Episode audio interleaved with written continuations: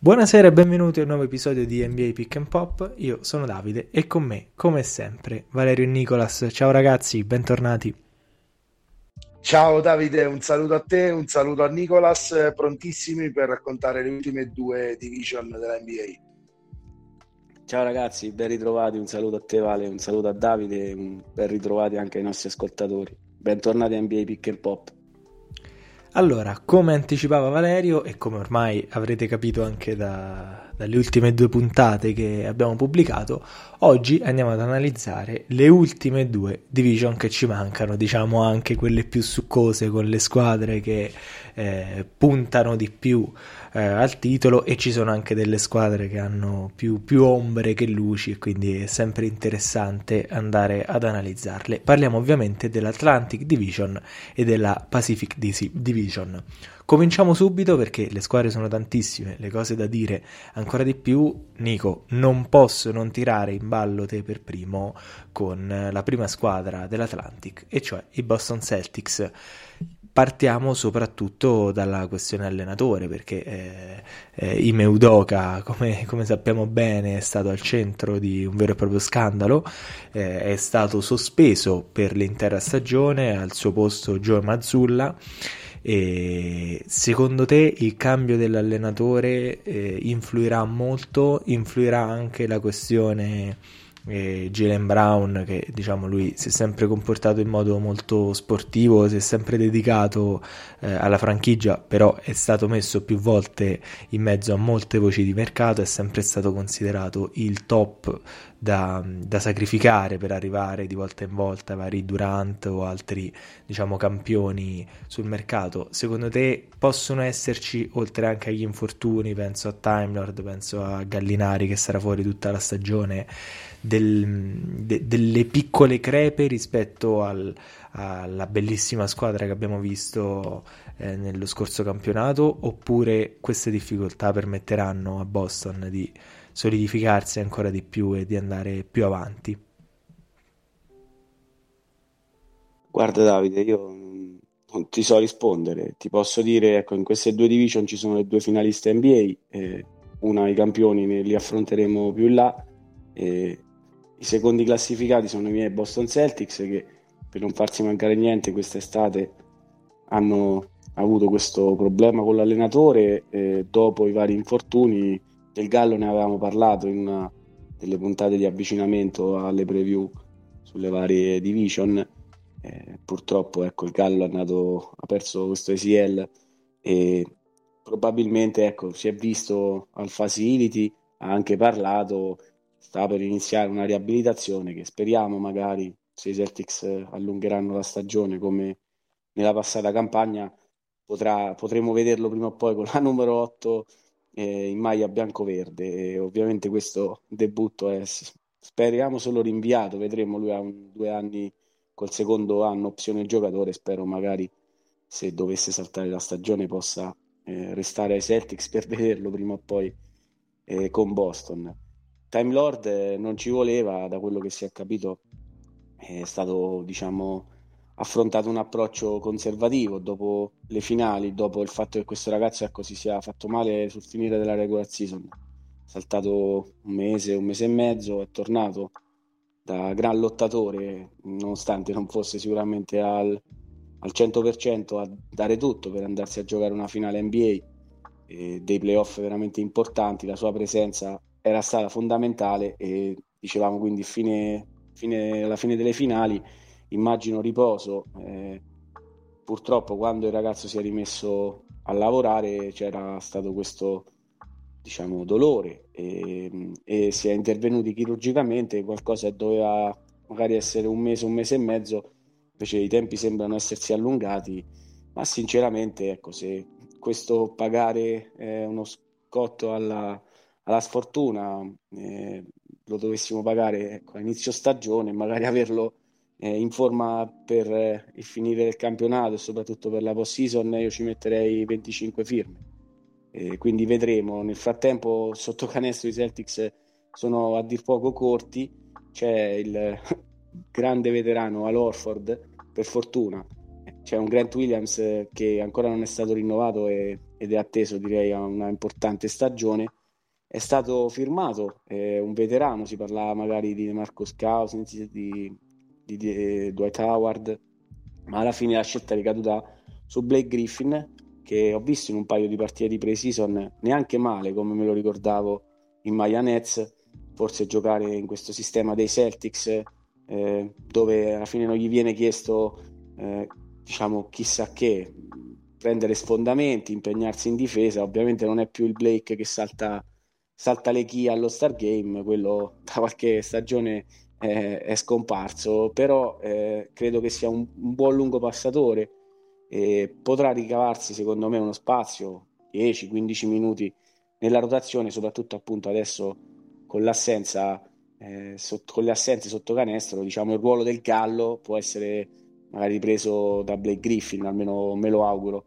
E, ehm, per parlare di Jalen Brown, eh, da come ecco, eh, ci è stato riportato dai vari insider, eh, questo è quello che hanno detto gli insider, non è quello che ha detto Brad Stevens eh, o lo stesso Jalen Brown, quindi io immagino da quello che avevo letto alcune fonti parlavano insomma di Nets che giustamente alzavano per alzare il prezzo eh, mettevano in giro questi vogliamo Jalen Brown, vogliamo Jason Tatum, vogliamo la statua di Bill Russell e quella di Red Auerbach, quindi eh, diciamo loro eh, questi sono stati i rumors. Io immagino il ragazzo l'ho visto molto bene, specialmente eh, nella terza di pre-season a Charlotte, non esattamente a Charlotte, ma sempre nel North Carolina, dove Tatum è stato tenuto a riposo e i Celtics partiti male sotto in abbondante doppia cifra sono riusciti a recuperare la partita prima con JB e titolari e poi con le seconde linee e Brown me lo aspetto spero per lui e spero anche per il suo conto in banca da, da primi tre quintetti all-NBA perché potrebbe valere qualche milione di dollari in più nel rinnovo che io aspetto possa essere con Boston che ha comunque il vantaggio di poter offrire più soldi a, al ragazzo. Poi eh, parliamo del nativo di Atlanta, eh, un giocatore che comunque ecco, ha sempre dato tutto e se mai dovesse anche salutare la compagnia, io non saprei, non potrei altro che ringraziarlo, averlo visto crescere, eh, da averlo anche visto un paio di volte eh, prima a New York, poi a San Francisco giocare e adesso è tutto un altro animale rispetto a quel giovanotto che mi ricordo io con la sua cavigliatura a spazzola veramente alta. Adesso eh, sì, sono venute le treccine e c'è la barba quasi a James Harden. Allora era sbarbato e con eh, il capello alla, alla Willy Principe di Bel Air.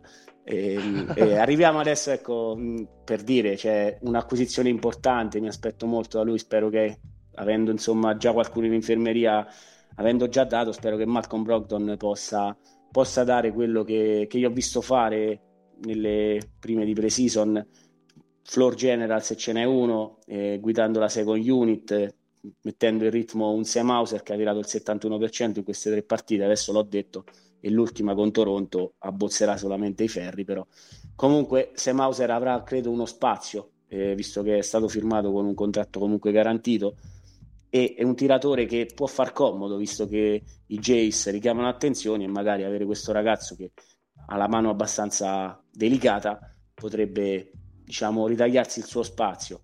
Eh, il leader direi è sempre eh, Marcus Smart, difensore dell'anno, che dovrà ripetersi, visto l'assenza di Time Lord, eh, purtroppo la difesa dei Celtics sarà direi un po' diversa dall'inizio, almeno nell'inizio di stagione rispetto al finale della scorsa. Però ecco, io ho visto dei Celtics direi eh, con la mentalità giusta nelle prime tre di pre-season che non contano nulla, però eh, secondo me qualcosa possono anche rappresentare, visto appunto questa grana eh, di Coach Udoga che, che, è accaduta poco prima che si andasse a parlare nel Media Day e quindi si iniziasse tra una settimana circa al training camp. Eh, parlo prima di Gio Mazzulla che comunque eh, direi non a caso ho messo lui come capo allenatore perché eh, faceva parte già dello staff di Brad Stevens, quindi uomo, tra virgolette, di fiducia se vogliamo.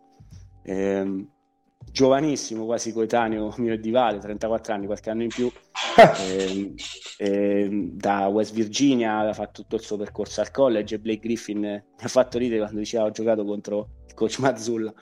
Quindi ecco, un ragazzo giovane che però secondo me ha il rispetto, almeno questo ho sentito dalle parole dei giocatori eh, che lo conoscono bene e, e mi è sembrato ecco, eh, nel ruolo giusto. Ha vinto anche un challenge dando, diciamo, ringraziando i, il team diciamo, del replay che gli ha consigliato di, di, andare a rivedere l'azione, certo non contava ovviamente come regular season o magari in post season, però avere già un record positivo nel, nelle chiamate dei challenge ai Celtics è qualcosa di incredibile, visto che ogni volta che chiamavamo un challenge di solito era un timeout buttato. Detto questo, ecco, per Coach Udoka io non mi pronuncio, sono molto dispiaciuto dell'accaduto, ma se quello diciamo che, eh, quello che che ci viene raccontato è, è, la verità, immagino mi viene da dire se l'è un po' cercata. Eh, si parla di più episodi eh, di mh, relazioni con eh, membri dello staff, eh, magari già, già, impegnati come lui già impegnato, qualcosa che avevo letto insomma da contratto fosse severamente vietato e direi che il fatto che i Celtics si siano andati con la mano pesante può anche essere una, diciamo, un punto di vista che sconsiglia poi l'NBA di andare a, a ricontrollare, magari a, a, a, vedere come siano andate le cose. Penso che insomma, peggio di così non, non sarebbe potuto eh, essere punito con Ciutoga. Mm. E immagino anche a livello contrattuale eh, magari sospenderlo fosse la cosa giusta per ecco, poi parlare insomma, con avvocati, eccetera, e vedere se ci saranno risoluzioni di contratto, se magari eh, il coach tornerà sulla retta via e non saprei, mi sembrerebbe molto strano rivederlo allenare i Celtics, probabilmente sì, allenerà ancora in guarda, NBA.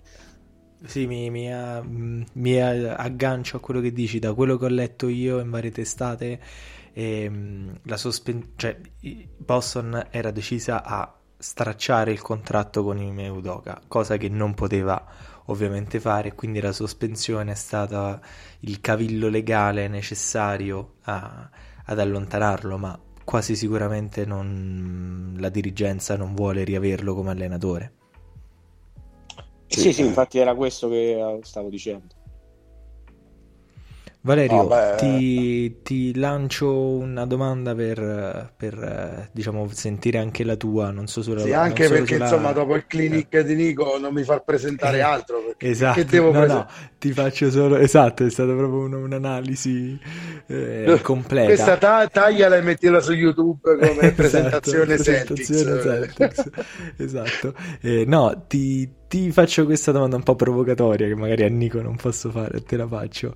Ehm, abbiamo visto come in NBA sia molto più facile per le squadre che arrivano alle finals. Eh, per la squadra vincente è sempre più, un po' più facile, nonostante il peso dell'anello e il peso del, eh, eh diciamo dell'Harry O'Brien però è un po' più facile ripetersi e fare una stagione migliore, mentre abbiamo visto negli ultimi anni la squadra che esce sconfitta dalle finals poi faticare nella stagione successiva.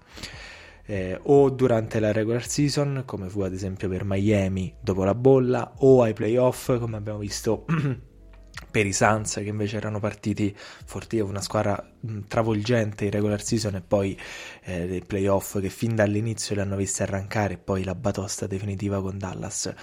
Eh, po- c'è questo rischio anche per, per, Boston, considerati questi elementi, e poi diciamo chiudiamo questa analisi dei Celtics.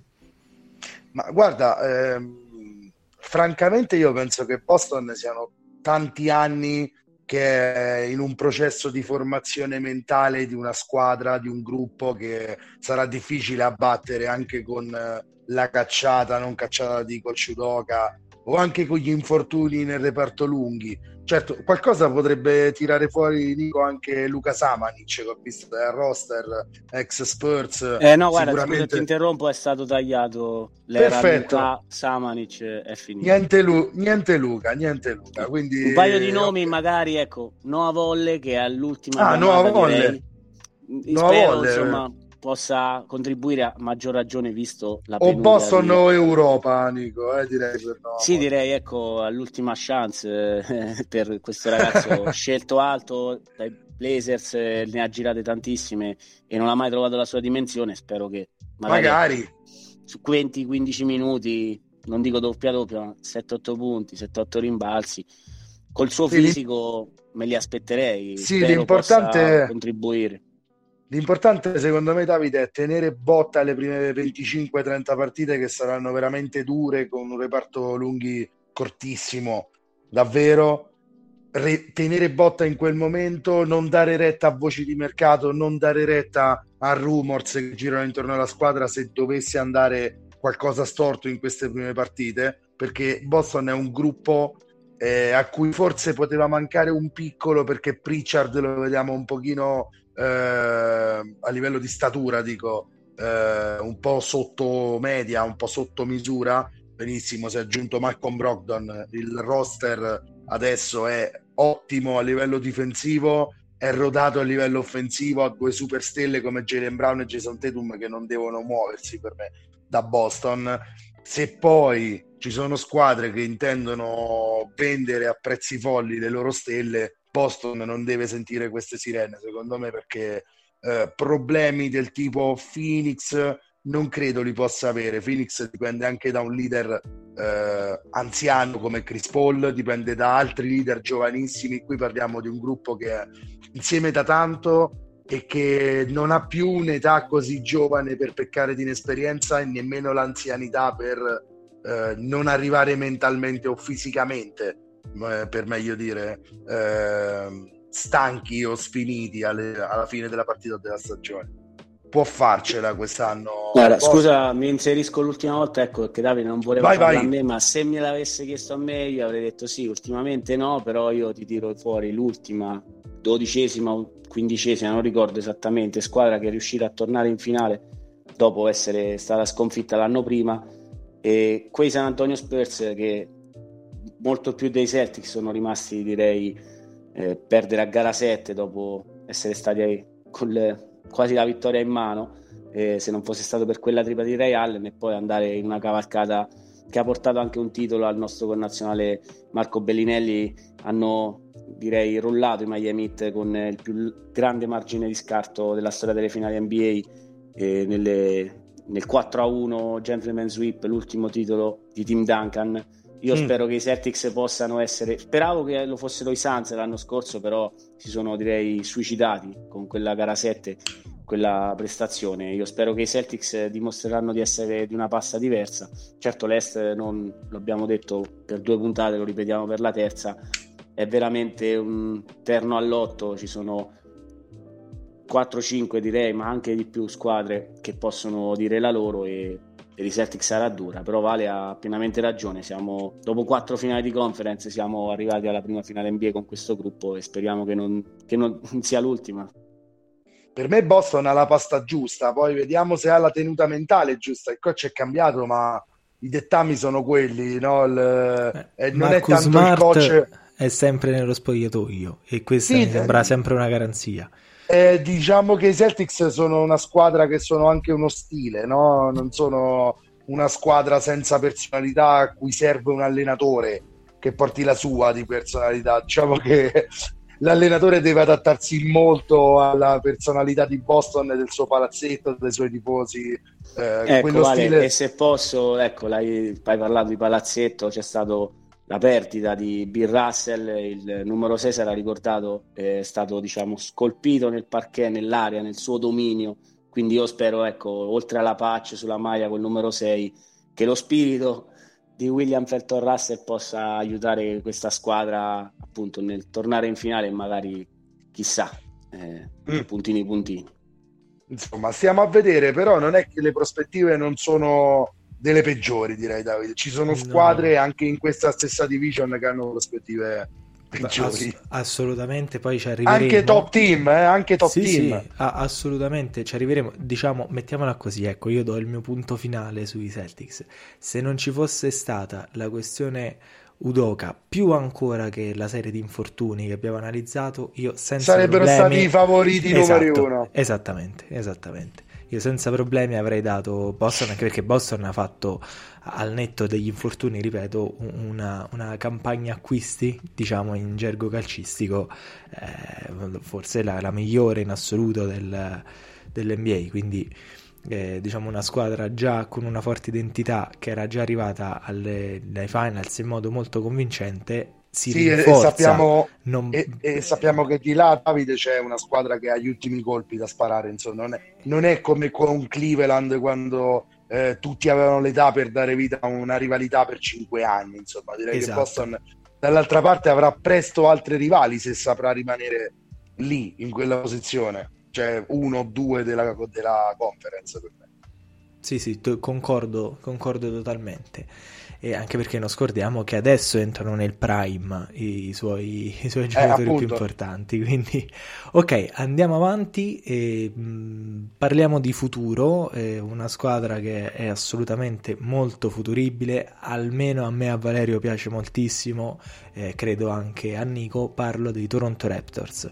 I Toronto Raptors hanno eh, in Scotty Barnes il, um, il, Rookie of the Year, meritatissimo a mio avviso dello, dello scorso anno, e hanno una squadra che sembra non avere eh, un, una vera e propria stella assoluta, tra virgolette, perché Pascal Siakam è, dovrebbe ricoprire questo ruolo, ma in realtà io non fatico a vedere Barnes eh, diciamo, prendere questo ruolo eh, al, al, posto di, di Siakam non è una squadra secondo me che può, che può avere ambizioni di contender però in un posto anche non da play-in io ce li vedo Valerio tu che, che analisi fai di Toronto?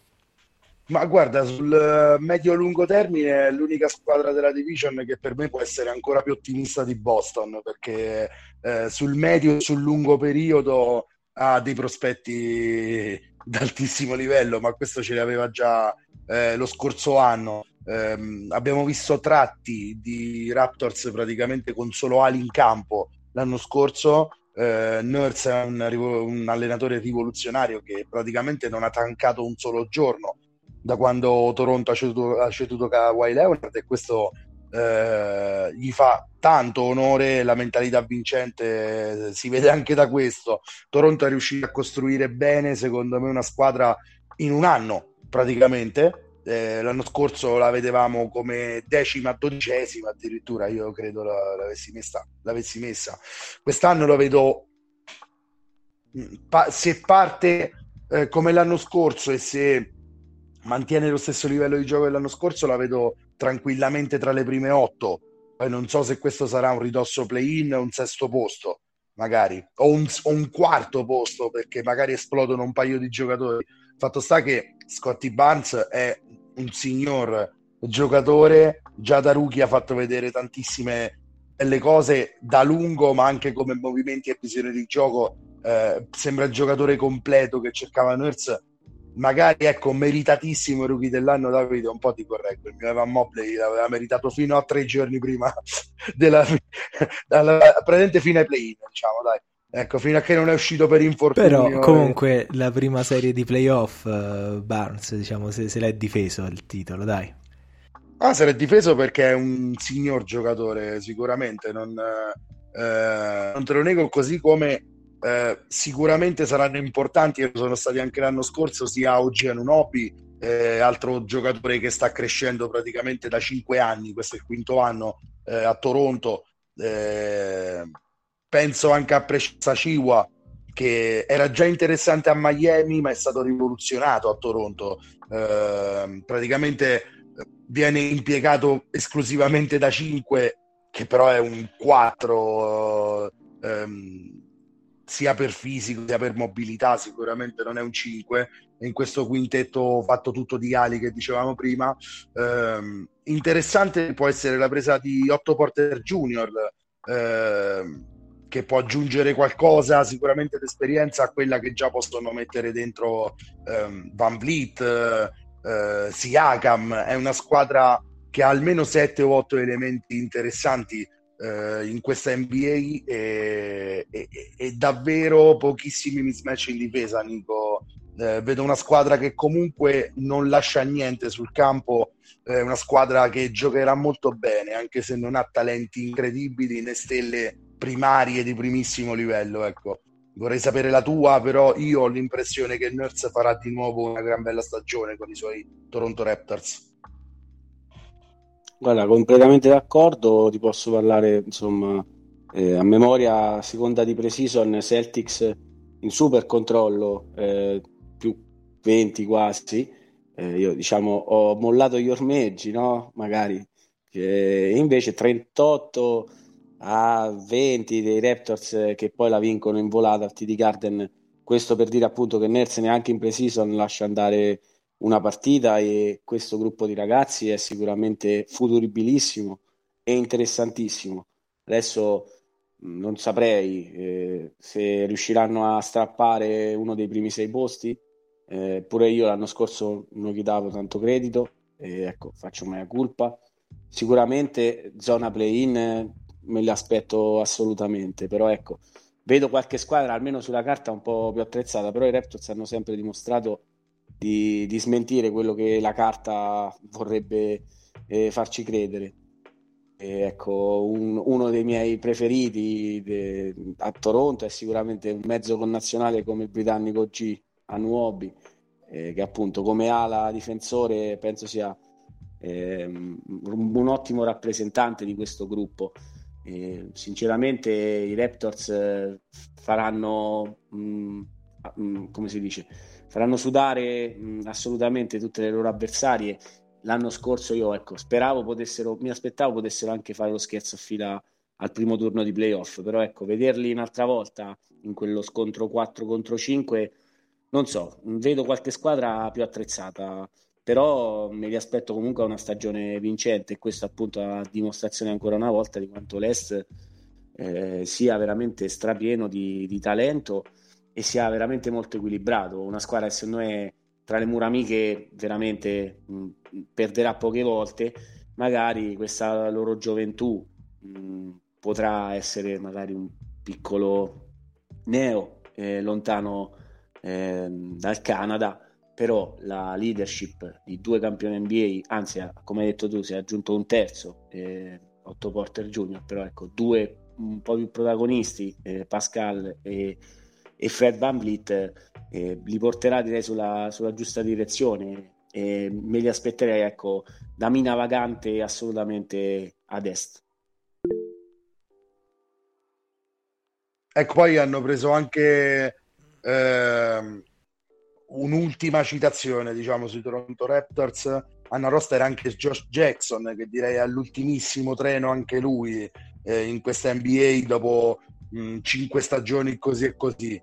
Eh, diciamo, è sempre una quarta scelta del 2017 per la precisione, Davide. Lui anche potrebbe avere la sua opportunità e poi in generale eh, penso che troveranno spazio se non si muoveranno magari eh, col mercato eh, l'idolo di casa Delano Benton di Toronto proprio originario eh, che l'anno scorso ha fatto vedere qualcosina secondo me sarà roster Ken Birch che è sempre importante Tadeusz Young cioè è una squadra con dei giovani interessantissimi ma con i veterani al posto giusto ehm, non sono veterani prime donne sono veterani che sanno giocare eh, nello sporco, no Davide? Sanno prendere rimbalzi, sanno eh, dare qualche colpo in più di esperienza sotto canestro. Poi al talento ci pensano i ragazzetti. Eh. È un bel mix Toronto. Io sarei ottimista ad essere un tifoso Raptors. Sì, anche io, anche io assolutamente. Passiamo ad un'altra squadra, teniamo alto diciamo il, il livello, una squadra che a quanto pare lascia trapelare molto ottimismo, e cioè parlo di Philadelphia. Facciamo un piccolo recap perché secondo me Philadelphia, prima di lasciarvi l'analisi del campo, merita eh, un'analisi anche mh, mm, mediatica e, e, psicologica. L'ultima volta che eh, abbiamo parlato di Philadelphia come squadra, è stato eh, alla, alla, fine eh, diciamo dell'esperienza playoff dello scorso anno con Joel Embiid che ha detto chiaramente, facendo nome e cognome, eh, James Harden è un giocatore che non è più nel, una stella, è un giocatore che deve limitarsi, tra virgolette, a fare da playmaker, a fare da, da fluidificante del gioco, ma eh, con questo Arden non, e con questa squadra in questa situazione non si va avanti e non si vince. Sempre Joel Embiid invece al, al Media Day di, di, quest'anno ha parlato di Arden eh, in grande forma, di, di un giocatore che che è tornato ad essere quello che era e a quanto pare da quello che trapela eh, c'è, c'è, un Arden che davvero si è messo a lavorare, magari ha, ha lasciato perdere un po' le famose alette di pollo che, il, che lo contraddistinguono. E, mm, secondo me molti considerano in questa mega reunion della, della Houston stupenda che abbiamo visto contendere fino, fino all'ultimo con Golden State di, di Durant, diciamo la possibilità di, di, tentare un ultimo attacco al titolo con, con questi grandi veterani a fare da contorno a uno dei giocatori oggettivamente più forti dell'intera NBA, cioè Joel Embiid. Io non ho qualche dubbio nel metterli proprio come contender assoluta. Secondo me, mm, un, alla lunga, squadre come Milwaukee, ma come Boston a est sono, sono più attrezzate però Philadelphia oggettivamente la vedo meglio rispetto allo scorso anno, vedo meglio un giocatore che potrebbe avere un suo ruolo determinante come Tobias Harris perché abbiamo parlato molto spesso di questo contratto enorme, ingombrante che anche dal punto di vista della testa ha pesato molto sul giocatore, adesso il contratto sta per finire, credo ci sia anche la possibilità di sentirsi più sollevato eh, da, da, questa situazione con un Arden che dovesse tornare a essere, non dico l'Arden de, dell'MVP, ma comunque un giocatore molto pericoloso in grado di offrire anche delle soluzioni alternative. La squadra c'è, eh, c'è un PJ Tucker con un contratto un po' discutibile, molto lungo vista l'età che possiede, però io dove va PJ Tucker odore di contender lo sento sempre. Valerio, ti chiedo un'analisi tattica di, di Philadelphia. Secondo me questa è una squadra che non ha nessuna voglia di scherzare e con cui pochi potranno scherzare. È una squadra che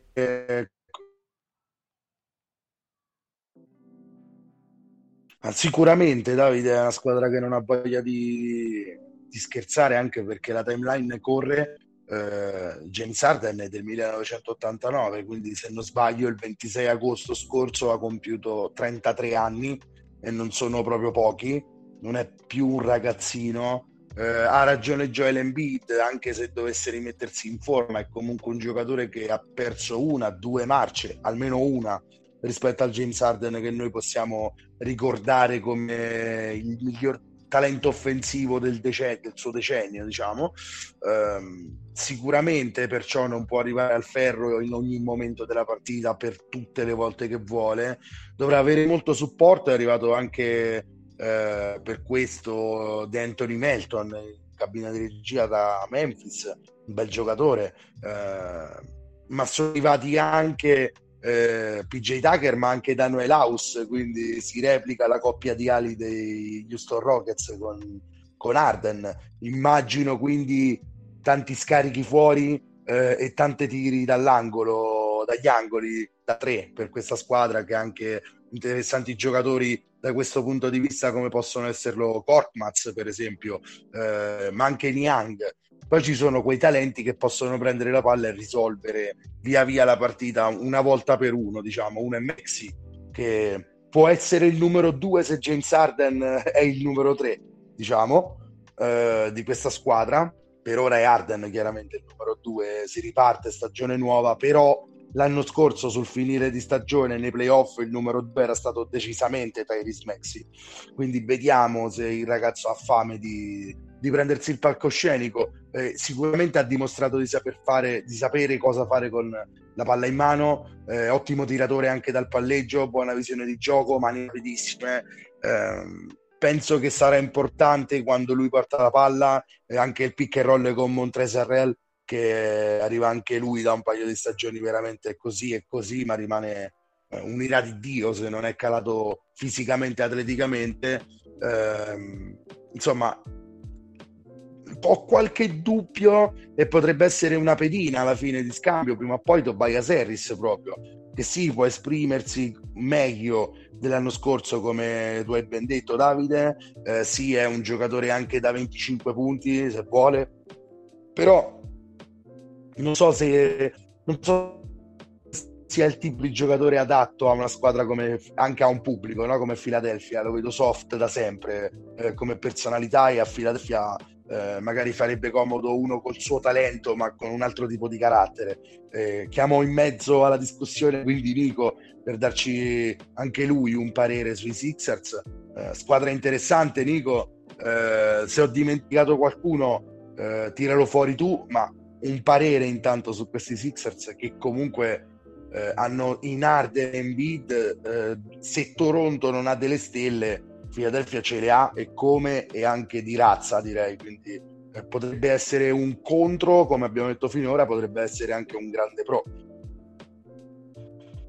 Sì, guarda, partiamo ecco, da eh, Tobias Harris Soft, beh, mi viene in mente fi- semifinale di conference contro i Miami Heat, Jimmy Butler che esce dal Wells Fargo Center e dice hanno dato 37 milioni di dollari a Tobias Harris e non a me, forse quello sarebbe stato un eh. minimo di peccato originale, eh. però vabbè, eh, diciamo, glissiamo su questa mia idea e secondo me ecco la, la chiave, almeno giocatore che viste le attenzioni che richiede Embiid, che per quanto abbia perso due piste eh, richiede James Harden e Tyrese Maxi che immagino a 2 milioni e 700 mila dollari possa essere forse il miglior giocatore per contratto o uno dei migliori visto la sua produzione sul parquet eh, un giocatore in ascesa mh, preciso un 20 di media percentuali direi extra lusso con un minutaggio ridotto eh, da lui ci si aspetta tanto l'aveva fatto già vedere nei playoff ci si aspetta tanto da Arden.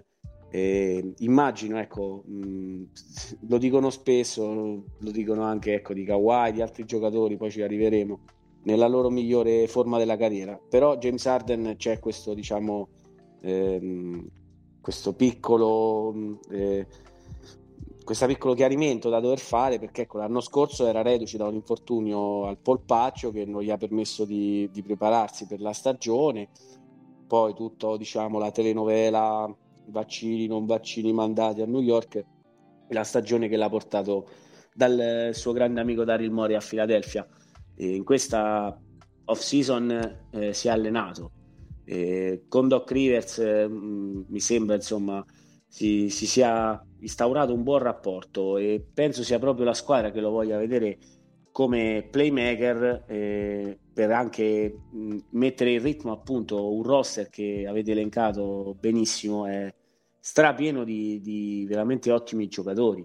E, io sono abbastanza sicuro che, che in regular season ne vinceranno veramente tante di partite questi Philadelphia 76ers però mh, la regular season lascia il tempo che trova bisogna vederli ai playoff perché Embiid eh, come ha mandato sotto il bus James Harden l'anno scorso, aveva mandato anche giustamente eh, sotto il bus Ben Simmons due anni fa. Eh, mi sembra questo un atteggiamento un po' da giocatore che non si prende le sue responsabilità perché per quanto sì, infortunato all'orbita oculare, infortunato al pollice, sempre infortunato, anche lui ai playoff eh, finali di conference non ne ha ancora giocate.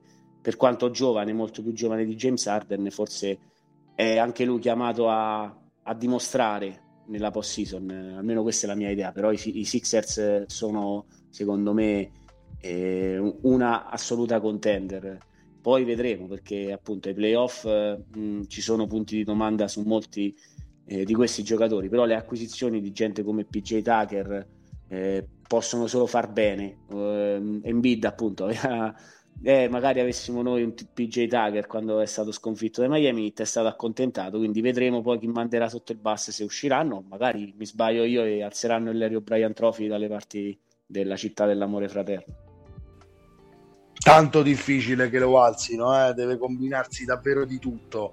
Però Ma non è impossibile. Eh. Il talento c'è, Davide, però serve un Embiid da 30 e 12 che giochi 70 partite in regular season che giochi tutti i playoff e che giochi tutti i playoff serve un Tobias Harris che difenda sempre che non perda l'uomo eh, eh, ha detto bene Nico potevi rifirmare con tutti quei soldi Jimmy Butler basta così detto tutto sì, eh, po- poco, poco, altro da aggiungere. Che altro vuoi eh, dire? Che altro vuoi dire? Mm, poi bisogna sempre vedere i ritorni di fiamma, come abbiamo detto, di questi Rockets 2.0.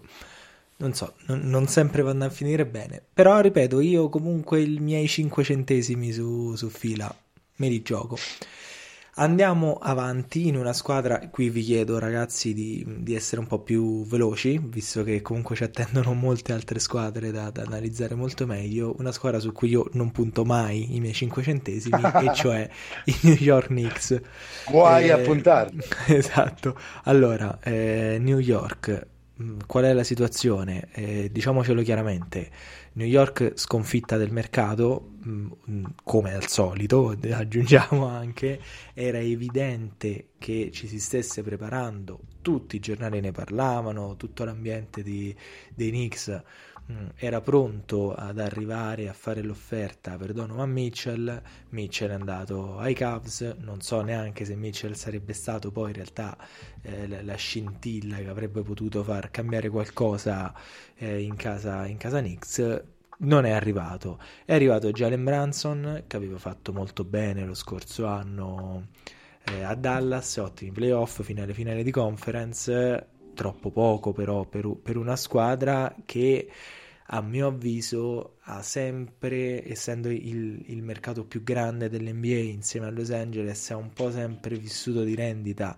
del fatto di questo fantomatico potere di attrazione per i, per i free agent di lusso, ma poi abbiamo visto che i free agent hanno preferito l'altra sponda di New York andare, andare a Brooklyn negli ultimi anni. Mm, Nico, ti, ti, chiedo quali possono essere le prospettive di New York per quest'anno. Io li vedo al meglio che possa andare un play-in acchiappato tra il nono e il decimo posto.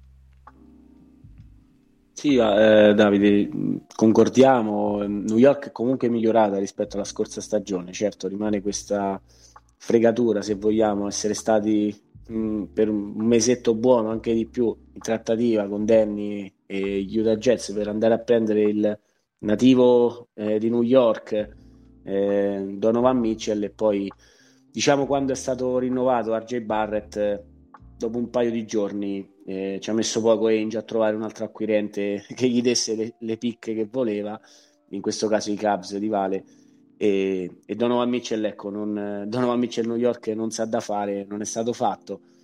Branson potrà far bene, eh, i Knicks però mh, mi sembrano, spero di sbagliarmi perché io ho comunque un po' un affetto per questa squadra, mh, però eh, sono, immagino, il fanalino di coda di questa, della, dell'Atlantic Division però eh, c'è un gruppo con molti giovani, su questi giovani si è puntato, visto che non si è voluti scambiare i vari McBride, i vari Manuel Quickly, Obi Toppin per arrivare alla superstar tanto, tanto, voluta dalla grande mela, perché ecco, sarebbe stata comunque la prima grande superstar a tornare a New York dopo, non so, eh, vogliamo Stefan Marbury forse. Ma mm, Carmelo Anthony. Sì, Carmelo Anthony, esatto, bravo Vale. Eh, anche lì svenati per Carmelo alla fine mm. mm. secondo una, fi- una finale ah una eh, giusto e non un solo, secondo e non solo eh, Melo arrivò a, a New York eh, con sei mesi d'anticipo se non sbaglio durante la, la finestra di, di febbraio sì, sì. e sì, quando poteva tranquillamente arri- aspettare la fine della stagione ed arrivare da free agent assolutamente sì è così eh, andò a Denver Wilson Chandler, Danilo Gallinari, sì, eh, esatto. eh, Renaldo Balkman, due scelte, eccetera, eccetera. Sì, avrebbero potuto prenderli se, prenderlo sei mesi dopo, firmandolo da free agent.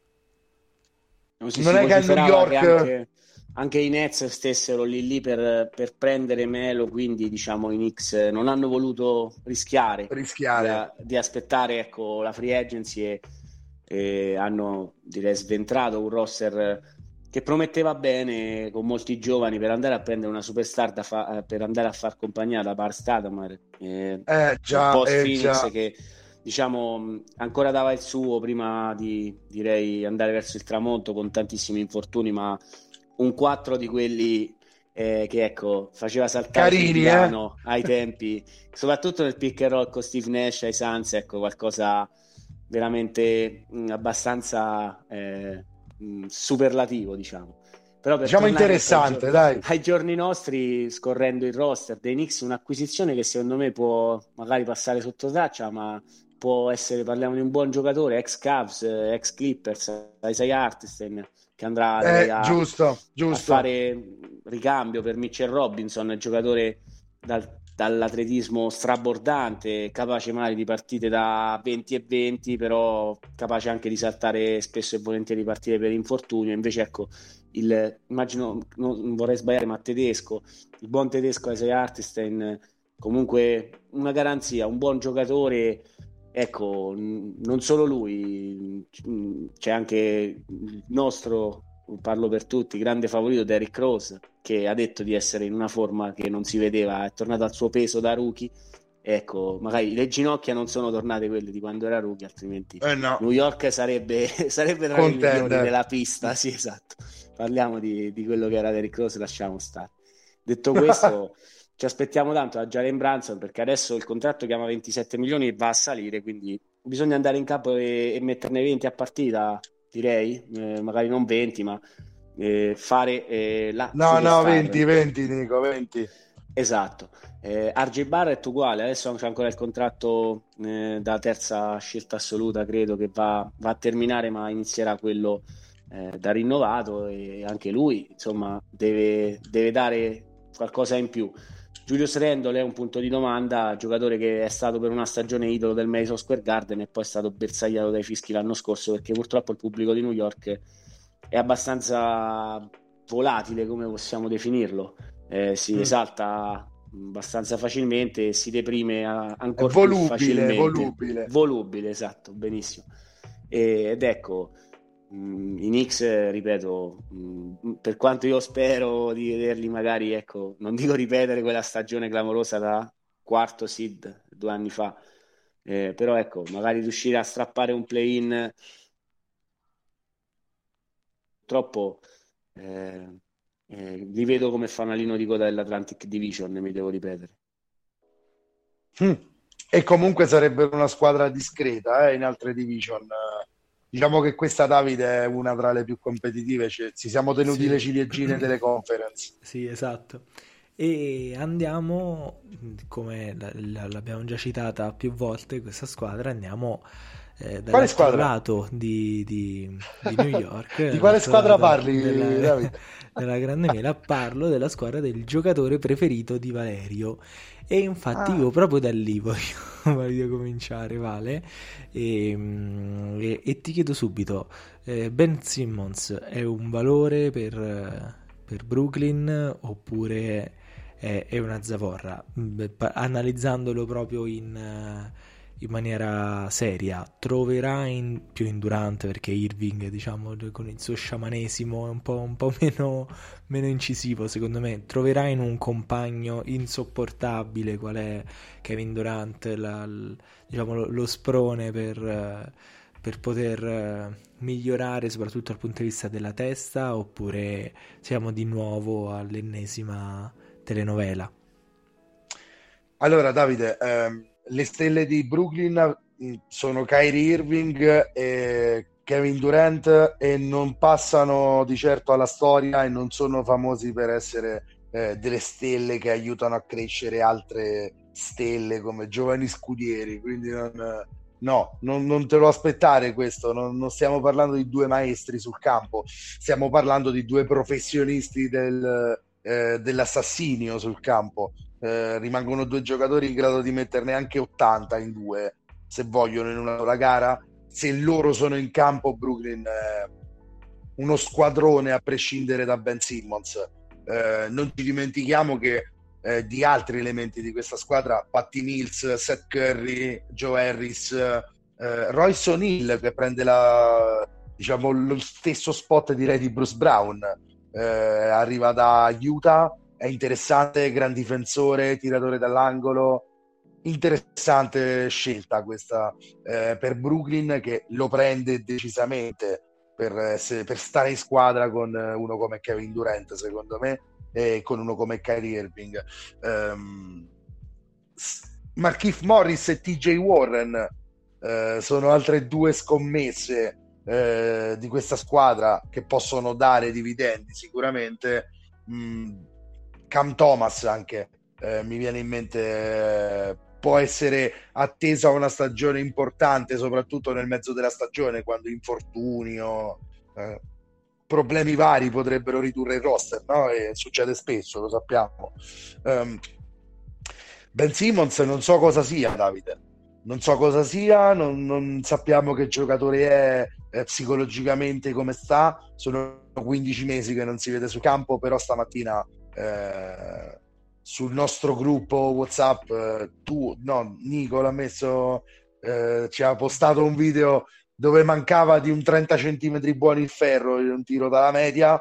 Mm, bei segnali, direi decisamente. Fortuna che Durante Irving erano di schiena a chiacchierare perché se no magari avrebbero cominciato di nuovo telenovele per farsi scambiare anche la mattina stessa.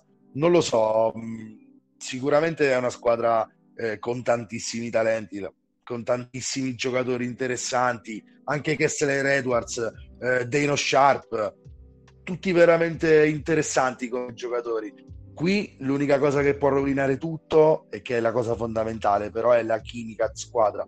Cioè qui, e non so Nico come la vede, eh, sono anni ormai che si tenta l'esperimento Brooklyn con queste stelle, eh, per un motivo o per un altro è sempre andata male magari questo è l'anno buono, però certo era meglio quando c'era James Harden eh, che, che, che, quando c'era Ben Simmons per ora. Poi se Ben Simmons eh, è un altro tipo di giocatore non lo so. Io ormai ho perso abbastanza fiducia in questo giocatore. E Nico, prima di, di, farti rispondere ti aggiungo un'altra domanda, così completiamo anche questa analisi e quanto influisce, oltre a tutti i dubbi che io sottoscrivo di, di Valerio, il fatto che eh, Steve Nash come allenatore non solo abbia fallito, questo si, si può dire nell'ultima stagione, ma sia stato delegittimato in maniera davvero imbarazzante da, da Durante che prima chiede di essere tradato, poi dice ok rimango ma a patto che venga cambiata la, la, la dirigenza e l'allenatore Nash mi sembra proprio un, uno che non riesce a gestire lo spogliatoio, ammesso che ci sia qualcuno in grado di gestire lo spogliatoio. Forse qui servirebbe un, un Popovic, un, un, un Phil, Phil Jackson, Jackson. esatto, Phil Jackson, o, o, un personaggio tipo Doc Rivers, no? che, che per, per, essere, per essere un moderatore di spogliatoi, uno che, che, riesce in qualche modo. Però a parte questo, ehm, la questione allenatore, al di là della guida tecnica, che di fatto non, non l'abbiamo mai vista, eh, influisce e quanto questo aver delegittimato chi teoricamente dovrebbe tenere il manico della squadra? Guarda Davide, rispondo prima a te e ti rispondo come hanno risposto Kyrie Irving e compagno di merende Kevin Durant due anni fa. Noi non abbiamo bisogno di un coach, un giorno sarò io il coach, un giorno sarai tu il coach ed ecco, questo quindi direi delegittima chiunque. Eh, non c'è Phil Jackson, Red Auerbach che possa tenere questo. Eh, penso sia abbastanza eloquente queste, queste dichiarazioni. Eh, spieghino da soli cosa possa essere allenare no, Red Auerbach non li farebbe giocare li terrebbe in panchina. Partite. Veni, gio- gioca al magazziniere tu non giochi mai. Assolutamente Eh, detto questo, ecco, parliamo comunque di superstar KD, eh, uno dei miei favoriti, ecco, sono 30, 7, 6 assist, 50, 40, 90, lo farà anche quest'anno. Eh, Kyrie Irving è, è chiamato a una stagione importante visto che il suo contratto scadrà e se vuole essere pagato bisogna dimostrare quello che sa fare meglio, ovvero far canestro e non lo, non lo inventiamo noi. Eh, Irving, fortunatamente il mandato eh, restrittivo per eh, diciamo, i non vaccinati nella città di New York è decaduto, quindi potrà giocare e questa è una buonissima notizia per i Brooklyn Nets. il roster è strapieno di ottimi giocatori, grandissimi tiratori e questa è una piccola, direi, ancora di salvezza eh, per Ben Simmons che mi aspetto vedere eh, un giocatore alla Draymond Green ehm, dribble and off eh, per i vari Durant, eh, Joe Harris, Kyrie Irving, Patti Mills, chi più ne ha più ne metta, Seth Curry. Eh, se vuoi passare dietro sono forse tre punti, eh, quindi magari eh, si va sul tiratore e c'è spazio per un Simmons che, che, va al ferro. Certo, bisognerà migliorare almeno i tiri liberi perché io fossi la squadra avversaria eh, lo tiri giù tutte eh, le non volte. esiterei a randellarlo bene ogni volta e a mandarlo. Tra, tra l'altro, è il, tipo di, è il tipo di giocatore che appena prende due randellate non ci va più dentro. Quindi c'è cioè, proprio la tenuta ah, mentale. Che ci ricordiamo era quello. Esatto, questo ci ricordiamo di lui. Vedremo se saprà smentirci. Però ecco, i Nets, comunque, dal punto di vista del talento, eh, sono una squadra come ce ne sono pochi nella Lega. E vedremo possono, può, può uscire fuori di tutto. Mm, non, non, non, saprei cosa aspettarmi, però a me comunque fanno paura i Nets perché se eh, indiri- eh, sapessero indirizzare eh, in un minimo di gioco di squadra, di concetto di sacrificarsi, eh, visto che ci sono anche, ecco, Royce O'Neill hai fatto bene a ricordarlo perché è stato il primo tassello che poi ha portato alla demolizione degli Utah Jets eh, partito per una prima scelta poco prima del draft e da lì in bello tosto eh Royce O'Neill ottimo giocatore e il pa- ottimo il paragone con Bruce Brown che è andato a Denver. È quel tipo di giocatore magari mh, non così completo offensivamente. Sinceramente mi sembra Bruce Brown aver giocato benissimo negli spazi. L'anno scorso Royce O'Neill più tiratore più giocatore D, consono. Secondo me più margini, più margini di miglioramento per immagino un Bruce Brown che è stato pagato comunque da, dai Denver Nuggets, però rimpiazzato eh, molto onorevolmente da, dal buon eh, Royce O'Neill e mm, un'altra acquisizione, un altro che insomma eh, a fare e ti rispondo per ecco con, con, le sue parole ti rispondo sul fatto anche della delegittimazione del coach eh, parliamo di un veterano come Markif Morris al quale è stato mm. chiesto eh, cosa ne pensi di questo diciamo KD che ha detto voleva ehm, non voleva più l'allenatore. Lui ha detto io pure li dico con mia moglie, però ecco, mia moglie poi non mi lascia. Quindi diciamo che ecco, sono, come vogliamo dire, battibecchi che, che, che ci stanno, secondo eh, Markif Morris. Secondo Markif me... Morris, eh, la portata al bar sport basta che non finiscono come il battibecco tra Draymond Green e Jordan Poole perché altrimenti qua tra moglie e marito ci scappa il porto prima o poi. Insomma, Marquis Morris l'ha portata al bar sport, diciamo, dai, ecco. Eh, insomma, eh, l'ha fatta diventare una lite tra moglie e marito, però è bene, no? Dicevamo, eh, Nico, questi veterani qui servono anche a eh, uno a veicolare la pressione su di loro perché un po' se la attirano uno come Keith Morris un po' di pressione la tirerà su di lui un po' anche a stemperare perché è gente comunque che comincia ad avere un'età e quindi possono dare la dichiarazione che un po' stempera il tutto. Eh, o, Se posso, o, o Kif che, non che... è diciamo quello che ce l'aveva con i fratelli Jokic, mi sembra eh, fosse lui o il gemello. Assolutamente. Aspetto Denver stavo... Brooklyn la cerchio sta... sul calendario, me la devo vedere. Eh. Stavo per a dire Denver. quello. cioè, Anche Davide uno, la vuole uno, vedere quella. È uno che stempera, eh, dipende, ecco. No, davanti ai media, sì, tipo davanti, davanti ai media, media sì, o che in sì. campo può prendere magari le parti di giocatori che sono più deboli mentalmente. Esatto. Cioè, Secondo me sono mosse... Io mi vedo in un'eventuale gara di playoff un cagnaccio tipo eh, PJ Tucker, tipo Crowder, tipo Smart, puntare immediatamente Ben Simmons per farlo uscire fuori totalmente eh, dalla ecco. serie E Morris è uno che si mette tra i due, ecco, questo è il eh, ecco. che gli vedo, assolutamente. Esatto, quindi cioè, potrebbero Ammesso diventare... che sia sopravvissuto alla gara con i Nuggets. Ma sì, assolutamente, no, no, ma questo non succederà mai, esploderà tutto a New York, a Brooklyn sicuro, però ecco, potrebbero diventare questi giocatori gli alfieri di Nash, in un certo senso, no? quei difensori de- del rapporto tra allenatore e queste stelle un po' eh, così eh, sopra, sopra, sopra le righe. Eh, ben Simmons, chiudo con questa, Davide. Mi dà l'impressione del giocatore che tipo, eh, se parlasse in italiano lo doppierebbero che parla in terza persona. Ben Simmons non lo gradisce, cioè, secondo me lui parla in terza persona. Ben Simmons non le fa queste cose. Mi, mi cioè, ricorda... lui mi ricorda un giornalista che conosciamo. Allora andiamo. andiamo prima, scusa, prima di, di cambiare sì, oceano, se vai, posso, vai. Ma capito al volo. un nome che magari non, non, abbiamo fatto, ma vorrei fare per Inez è quello di DJ Warren, un po' eh, Bubble MVP, eh, giocatore che purtroppo poi ai Pacers l'anno scorso è stato fuori tutto l'anno.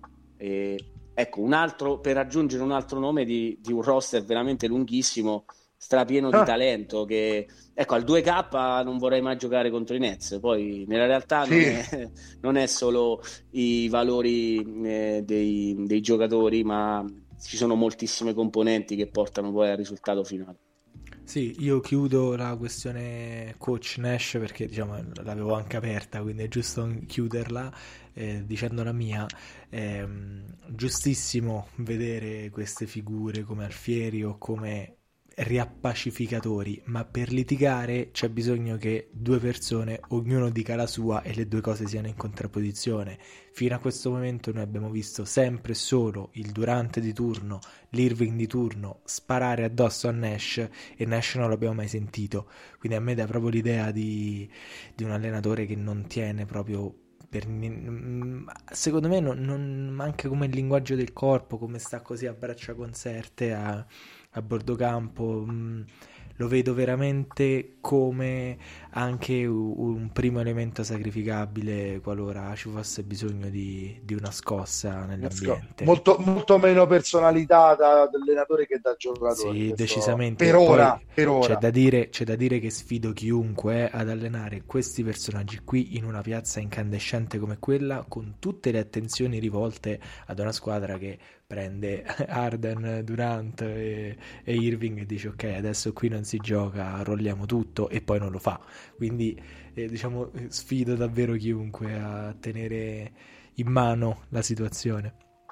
Allora andiamo avanti e, e cambiamo conference. Eh, vabbè, cambiamo conference e cambiamo division, andiamo sull'Oceano Pacifico e partiamo light, ragazzi. Eh, Valerio, eh, ti lancio subito la palla. Eh, la squadra che sicuramente rollerà tutti quanti, i Sacramento Kings.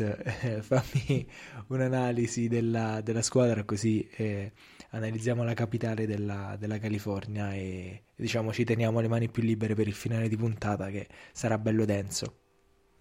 Beh, senti Davide, mm, allora non rollerà tutto quanto perché a Sacramento eh, c'è anche una maledizione da sfatare in qualche modo, eh, c'è, c'è eh, un qualche rito da sacrificare da fare prima di sbloccare la situazione probabilmente, quindi ecco perché non vanno nei playoff, altrimenti il roster non è per niente da buttare, soprattutto quest'anno. Eh, te ne dico 5 o 6 eh, d'alto livello per me, sicuramente le due stelle eh, designate che partono per la prima volta insieme da inizio anno e quindi ci si aspetta tanto. Immagino di Aaron Fox e Domas Sabonis, eh, direi sono i due giocatori più in vista di questa squadra, ma eh, certo anche il contorno non è male perché se, se eh, insomma eh, se c'è Fox come titolare direi che dalla panchina Davion Mitchell è un bel rincalzo così come Werther da Atlanta è un bel acquisto, Malik Monk dai Lakers un altro, di, un altro acquisto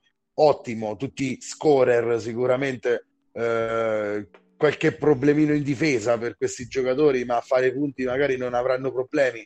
Eh, Harrison Barnes rimane un giocatore che può essere una buona pedina di scambio, altrimenti è un ottimo eh, 3D con più capacità di scoring che di difesa, diciamo, molte più capacità di scoring. Eh, pur non essendo una terza stella per questa squadra, Eh, Rishon Holmes mi aspetto un anno del riscatto perché dopo aver firmato il contrattone, come al solito, come succede a tanti giocatori, è calato. Così come mi aspetto una bella stagione anche da Cimesi e Metu che eh, l'anno scorso ha fatto vedere cose davvero interessanti proprio eh, anche un po' in luogo di Rishon Holmes, quindi eh, potrebbe essere importante. Eh, detti questi giocatori qui, eh, sembrerebbe un buon roster, insomma, non il migliore dell'NBA e nemmeno decisamente il peggiore. Poi ci aggiungi anche eh, un ottimo giocatore, secondo me, come Keegan Murray, che è un, una buona scelta eh, alla 4 di quest'anno. Eh, giocatore di 203 cm per 97 kg, quindi ala fatta e finita, diciamo fisicamente, eh, dalle tante capacità offensive da maturare sicuramente, ma già un bel gioco importante come fisico non lo so, eh, per questa squadra qui vedo comunque una lotta play-in molto plausibile. Poi eh, che, che, possa finalmente accedere alla post-season, io glielo auguro perché eh, hanno anche investito tanto facendosi male per il loro futuro, cedendo a Barton è imperdonabile questo Davide, però se vuoi fare i playoff subito, eh, aggiungere un giocatore come Sabonis poteva essere importante, da que- partire da zero con questo roster, con un Sabonis e un Kigamar in più, eh, con un Werther, con un Malik Monk in più, insomma, non male, ecco, è un sì. roster che piano piano prende forma, non è il peggiore dei roster, insomma, a dispetto di quanto li prendiamo in giro. No, no, non li prendiamo in giro ovviamente in relazione alle altre squadre della conference. Che sono ecco. i Clippers del 2020. esatto. no, la, la, cosa che dico io è mh, questa... No, non è un'ipoteca sul futuro, però comunque questo scambio importante no, al, al quale hai accennato tu in vista delle, eh, diciamo dei, dei draft eh, presenti e futuri che sembrano essere pieni zeppi di, di giocatori eh, interessantissimi, fortissimi, anche senza andare per forza alla 1 di Vemmaniama, anche tutti gli altri che verranno dopo, tutte infatti... le squadre stanno facendo una corsa al ribasso, perdere oggi per vincere domani e i Kings secondo me prendono il giocatore simbolo della medietà dell'NBA perché Sabonis è un ottimo giocatore, è un giocatore che io vedrei benissimo, per, vorrei come seconda o terza stella per, per, un roster che compete davvero forte per, per l'anello, ma è quel giocatore che ti fa vincere delle partite senza poter arrivare oltre ad un play-in, vedendo anche l'Oves un play-in Preso nella posizione bassa, di certo non da, non da settima, e, ehm, e, che però ti fa, eh, non, non, ti porta avanti ai playoff, ammesso che tu ci arrivi, e neanche ti permette di tankare e di costruire davvero con, uh, con i giovani che verranno. Secondo me i, i Kings hanno fatto uh, un, un, un, buon roster, ma che è proprio quella situazione che ripetiamo sempre in NBA è più dannosa che favorevole. Nico? Guardate, io vado, eh, visto che siamo nella nuova NBA con il play-in, eh, i Kings non vanno ai playoff, quelli veri, da qualche, qualche stagione, noi ce li ricordiamo, vale, quando i Kings andavano ai playoff, l'ultima volta penso con Ron Artest Kevin Martin e compagnia cantante. Eh, però eh, il play-in include 11 squadre.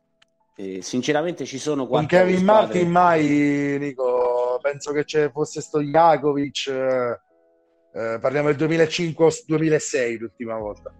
Va bene, De- detto questo, eh, per arrivare al presente, ehm, il play-in include 11 squadre e la conference è fatta di 15 squadre io mi sento di dire ci sono quattro squadre con, che faranno un record peggiore di questi Kings, quindi se vogliamo una, un ritorno al play-in ci deve essere, sinceramente. Eh, su Keegan Murray sono un po' più positivo di te, secondo me non è solo buono, qualcosa in più, perché soprattutto 22 anni ha completato il college, se vogliamo, quasi, e lo vedo abbastanza pronto e anche il fatto di avere davanti vari Sabonis, non dover essere il Jabari Smith a Houston, nostro Paolo a Orlando, essere tra virgolette la punta di diamante il giovane sul quale fare affidamento, ma poter magari ecco, partire in sordina, avere tanti compagni buoni, secondo me potrà fare una bellissima stagione, un aspetto magari nel primo quintetto rookie per quanto nel suo spot eh, di, di, ala piccola, grande, se volete, mh, ce n'è di talento proveniente da, da, questo roster, però magari anche l'infortunio di Chat Holgren potrebbe magari includerlo in un ideale quintetto delle matricole. E non c'è tanto da aggiungere sul roster che è stato rinforzato. Eh, l'all-in per andare ai playoff è stato fatto. Eh, sono concordo con voi che purtroppo ecco, più del play-in sembrerebbe un po', un po eccessivamente azzardato pronosticare per, per, la squadra della capitale della California, però ecco, già un, un minimo di, di, festa secondo me la potrebbero fare per, per l'approdo al play-in, visto che ecco, l'anno scorso il play-in non ci sono stati. Anche per una sola gara. Un upgrade eh, rispetto alle ultime stagioni che eh, giusto per chiarire, Sacramento ha sempre fatto la lotta, tranne l'anno nel quale Danny si era preso la loro scelta e giustamente sono arrivati i noni, eh, vado a memoria, sarà stato 2012, 2000, qualcosa del genere, qualche, qualche anno fa. Eh, l'unica stagione nella quale io già speravo, dico, oh, scelta dei Sacramento Kings, attenzione qua facciamo Brooklyn 2.0, andiamo a scegliere la 3 e la 4, invece eh, fu una, direi 14, 15. Eh, quest'anno ecco, me li aspetto a scegliere in, in quel range perché il talento c'è. Eh, se pari Kevin Horter, stesso Holmes che hai detto tu, Vale, deve dimostrare qualcosa perché non può essere, cioè, non, sarei molto deluso che fosse il solito giocatore che ecco mi impegno, eh, firmo il mio contratto, i miei milioni di dollari e poi adesso... Ok, Mangio ci vediamo. Adesso sto a posto per i miei figli, sono... siamo tranquilli. Ho un Agatha Family to Feed, la Trent Sprewell insegna e quindi... No, Questi ragazzi di... guadagnano molto più di Spree, eh, molto, rispetto... molto. Spree, Spree era un altro tipo di giocatore. Ecco, Trinale a 21 milioni. Ecco, Spree veramente 11 all'anno erano pochi. Eh, se giocasse questa NBA andava a 37 milioni come altri giocatori. Sicuramente. Questo, non solo idolo perché ha preso al collo PJ Carlesimo, ma anche perché in campo direi l'ultimo a portare quella squadra di cui parlavamo prima che con i tifosi volubili, eh, finale NBA, il numero 8, eh, eh, eh, Spree, eh, Spree. la numero 8 di Spree, scritto New York, penso sia ancora la maglia preferita dai tifosi del Madison Square Garden. Ah, Detto questo, ecco, su Sacramento possiamo direi passare oltre. Io mh, sarei molto sorpreso di non vederli al play-in perché, ripeto, vedo chiaramente quattro squadre peggio di loro a ovest. Non le dico, ma ne abbiamo parlato nelle scorse preview. Eh, soprattutto Danny e, e Pop eh. li vedo pronti con i carri armati, eh, belli lanciati, pronti, pronti nel tanking sfrenato. Quindi, diciamo, il Sacramento non me li aspetto così male. Ragazzi, io purtroppo non riesco ad essere fiducioso. Per me, nell'unico anno in cui si deve tankare, questi andranno al play-in. questi faranno sesto posto, nemmeno la lotteria, capito? esatto. E poi fuori, swippati al primo turno. Al primo turno. Però intanto quattro partite tipo parterre strapieno, biglietti a 5.000 dollari. Ma sono le finali, il primo turno. Vedremo, dai, glielo auguriamo. Sicuramente eh, meriterebbero un premio per la costruzione paziente perché il roster non è da buttare. Assolutamente. Allora andiamo avanti e. E qui la scelta si fa dura anche tra le squadre da trattare. Ok, ho, ho deciso l'ordine. E Facciamoci male. Perché ade- adesso entriamo davvero. Ci sono molte cose da dire. E, e parto da Valerio con i Phoenix Suns. Allora, i Phoenix Suns sono una squadra, eh, la stagione dello scorso anno, lo abbiamo eh, anche accennato prima, può dividersi in due facce, proprio giano bifronte. Una stagione regolare incredibile, una squadra eh, davvero convincente, in grado di ruotare benissimo i propri elementi. ricordo c'è stato un periodo con delle partite consecutive giocate con, con Bismack Biombo. Eh, che, che, non ha fa- sembrava il DeAndre Ayton migliore e, ehm, e, poi dei playoff che fin dall'inizio nonostante eh, diciamo, i, eh, i primi turni passati, però c'era già qualche, eh, qualche piccolo acciacco fino ad arrivare all'implosione definitiva. Ora, mh, Phoenix è una squadra sulla carta, se vediamo come diceva prima Nico, i valori di 2K, è una squadra davvero forte, ha degli ottimi giocatori, eh, li abbiamo visti alle finals lo scorso anno in modo molto convincente, però anche qui c'è una questione di equilibrio, di, c'è una questione di un giocatore come Chris Paul che si trova all'ultima, alla penultima chance per per raggiungere il titolo con, con, diciamo, con questa possessione. C'è un giocatore importantissimo teoricamente come DeAndre Ayton che è chiaramente insoddisfatto. Eh, ne abbiamo parlato anche durante l'estate, ehm, diciamo della possibilità del contratto offertogli da, da Indiana, poi eh, i Suns hanno pareggiato l'offerta e se lo sono tenuti ma è un giocatore che evidentemente non vuole rimanere lì e non vuole non, non, sente la fiducia del proprio allenatore che nella conferenza stampa post disfatta contro Luca Doncic dello scorso anno non ha voluto neanche nominarlo. Vale qual è la situazione di, di questi Suns? E eh, diciamo, metti in luce tu le, le, ombre della squadra e poi chiedo a Nico invece eh, di mettere in luce le cose più, più positive.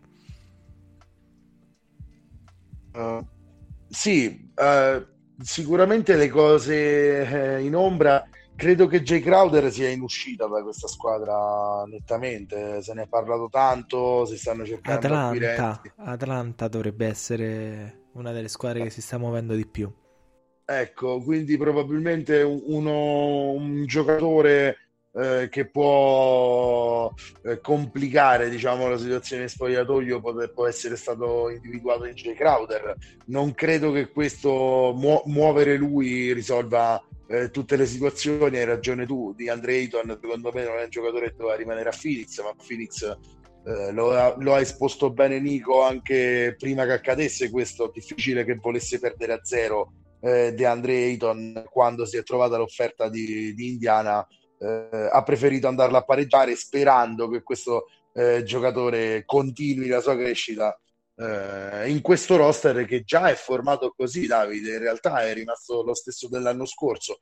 Eh, I problemi eh, dell'anno scorso possono essere gli stessi problemi di quest'anno, come sono stati anche nelle finali NBA di due anni fa.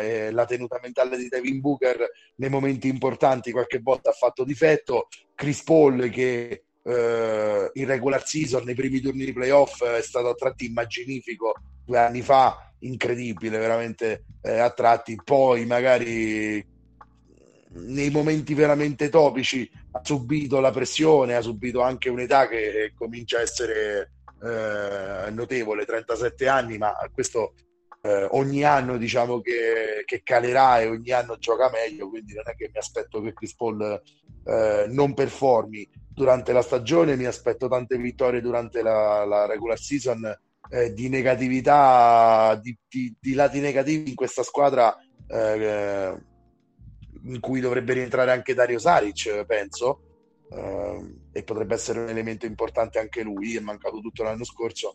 Questa squadra manca la tranquillità nei momenti topici e, e quando viene messa in difficoltà a livello mentale eh, veramente fa una grandissima fatica eh, a riprendersi, ha preso un 4-0 da Milwaukee dopo essere stata sopra 2-0, ha preso un bruttissimo 4-3 da, da Dallas l'anno scorso. Sono veramente due colpi da knockout.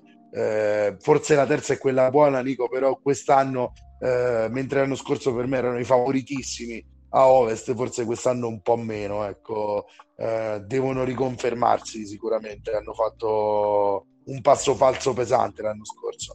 Quindi di, dici tu i positivi di questa squadra, sicuramente non mancano i positivi.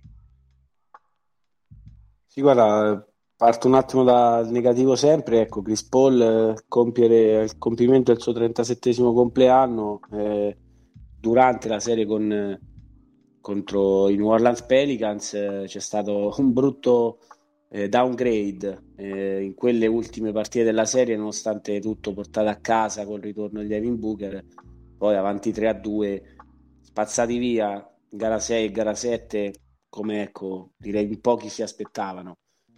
Hai detto bene, un punto positivo può essere anche il ritorno di Dario Saric. Un punto positivo deve essere la crescita di Cam Johnson, visto che, come si vocifera, insomma, Crowder sembra per l'ennesima volta pronto a, a preparare le valigie e a cambiare squadra.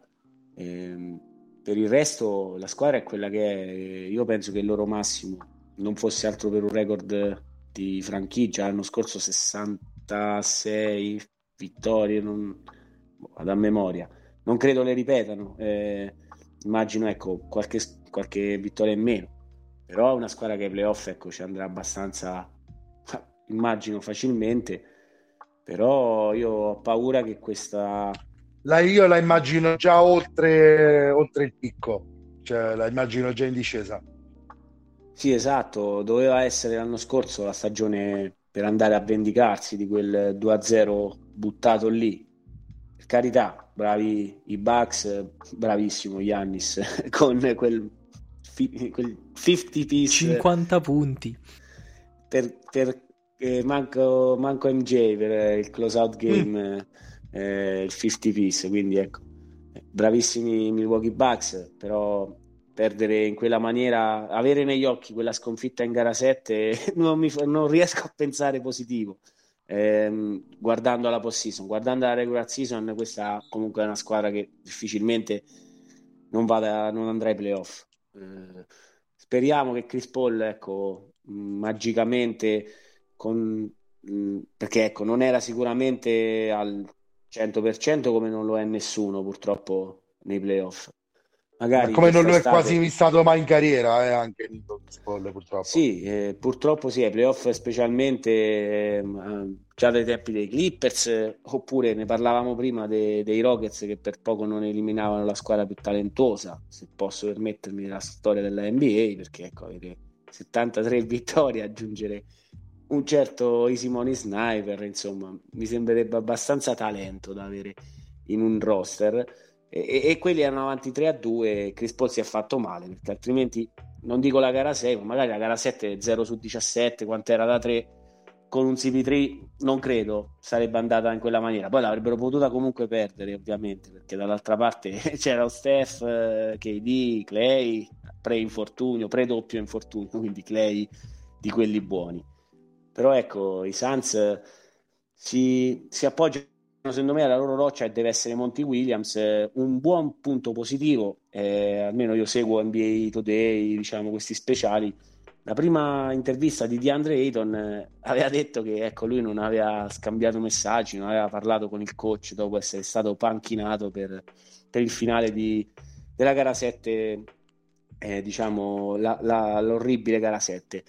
Eh, le ultime invece hanno detto che, almeno da quello che ho letto, il rapporto ricucito, tutto ok. Eh, quindi vedremo se sarà Anche veramente se, così. Nico, cioè, un giocatore che teoricamente è il secondo o terzo giocatore della squadra che dal quando ci sono state a fine maggio, sì, l'eliminazione da fine maggio a oggi che siamo al 12 di ottobre, non parla con il suo allenatore.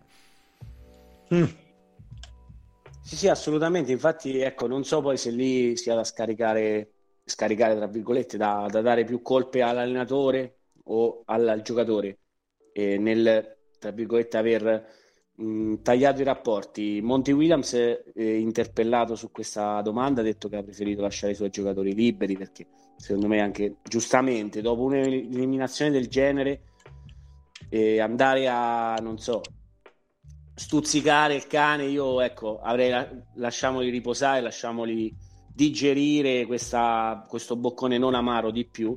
Quindi, secondo me, i Sans comunque faranno gruppo e ripeto, sono una squadra da tenere d'occhio, però con Vale sono pienamente sulla sua lunghezza d'onda.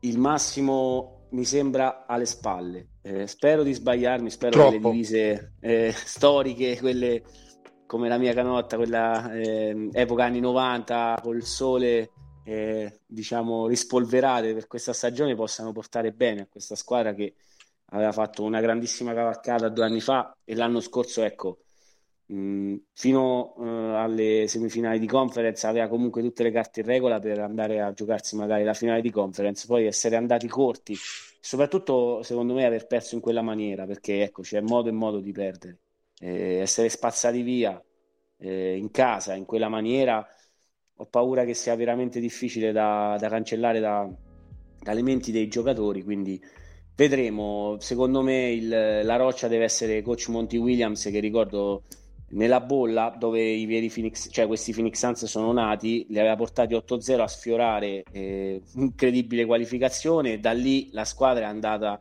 a un doppio super record l'anno scorso coronato dal record di franchigia. Purtroppo, ecco, alla fine solo per noi malati di NBA ci ricorderemo di questi Phoenix Suns. Se, se come dovesse andare purtroppo eh, non, non, riusciranno a portare a casa il Larry O'Brien Trophy perché per una squadra di questo talento, una squadra che già è stata in finale, che ha direi spazzolato la Western Conference l'anno scorso, ma non solo la Western Conference, tutta l'NBA e come ha detto Davide, nonostante infortuni di Ayton, eh, infortuni vari, eh, squadra che chiunque entrava dava un contributo veramente di lusso. Eh, sarà difficile ripetersi, però scommettere contro Chris Paul, l'abbiamo detto, a vostro ris- a rischio e pericolo, io non ci scommetterei, però ecco, speriamo che questa ultima occasione, ultima forse no, per il contratto ce ne saranno ancora un paio magari di occasioni per CP3 di arrivare alla terra promessa, possa essere quella buona? Vedremo, vedremo e lo, lo, scopriremo e rimaniamo alti. Adesso le squadre sono tutte interessantissime da trattare in realtà, ma lo sono da inizio puntata. E andiamo ai campioni in carica dei Golden State Warriors.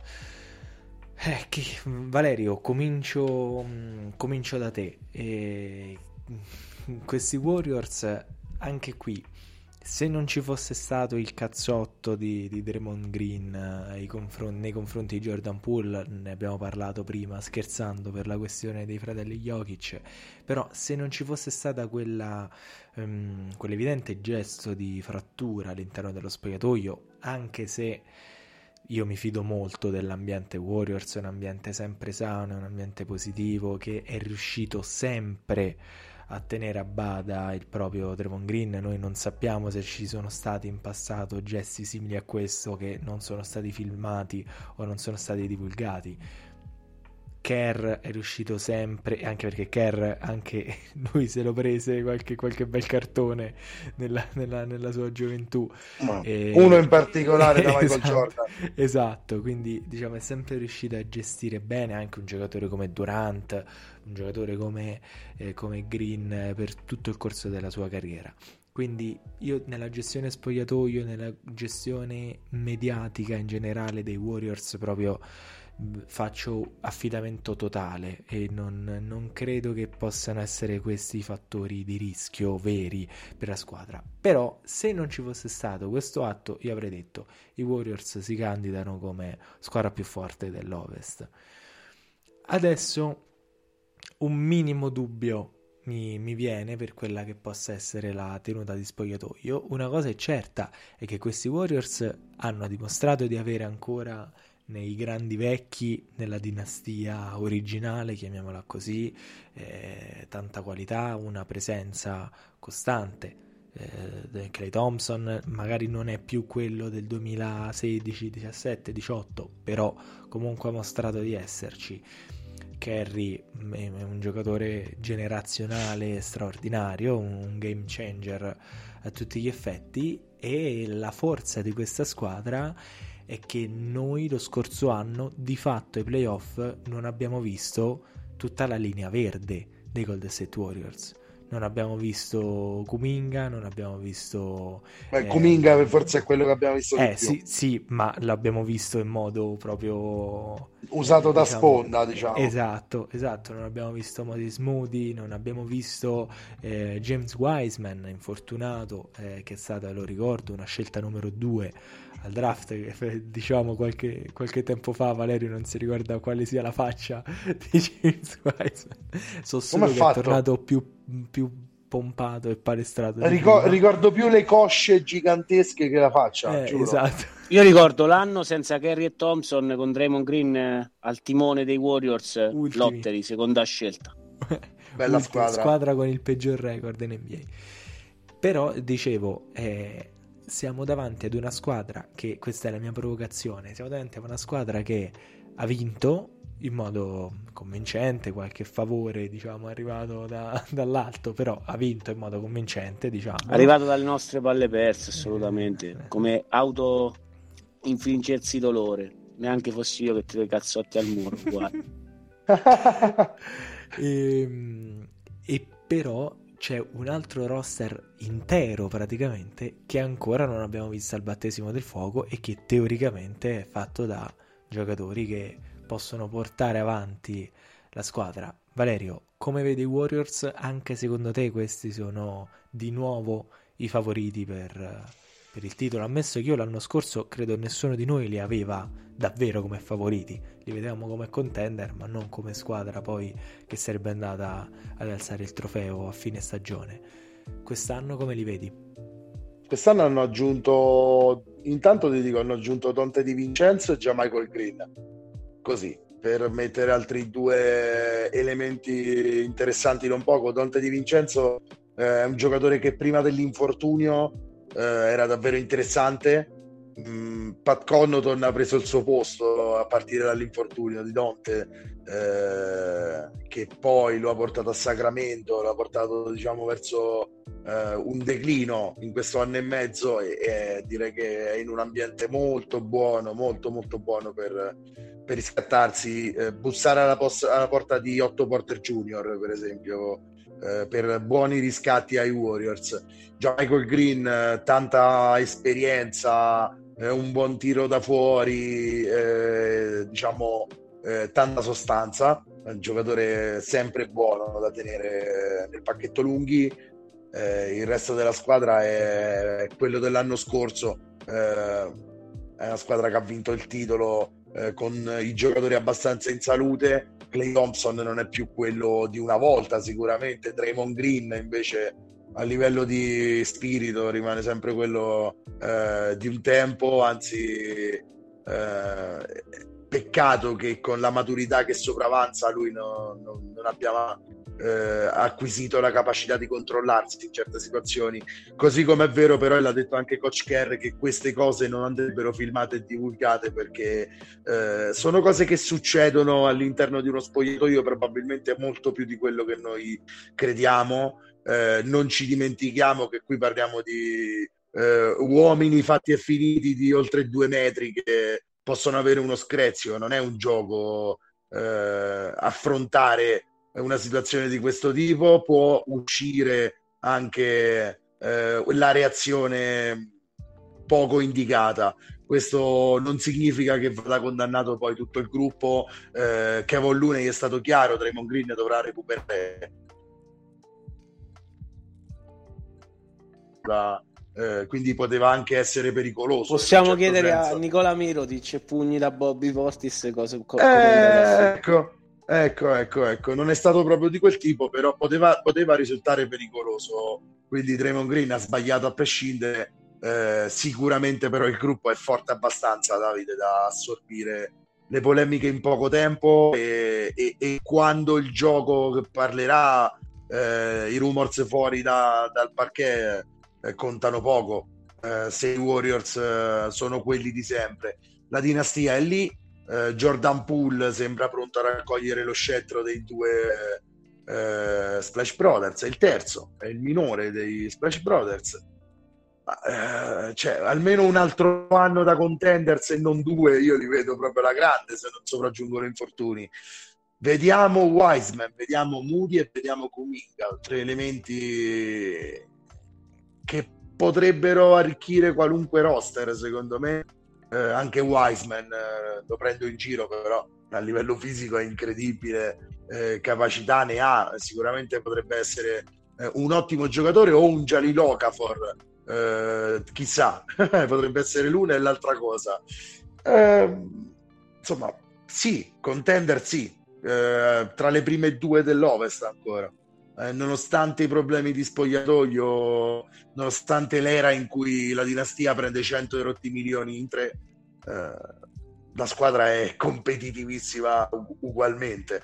Quindi complimenti allo staff dei Warriors che davvero non si smentisce mai e, e, da un colpo di fortuna che è stato quello di Kerry infortunato l'anno della prima rifirma hanno costruito benissimo. Mm, andrebbe scritto un libro su quello che hanno fatto negli ultimi dieci anni.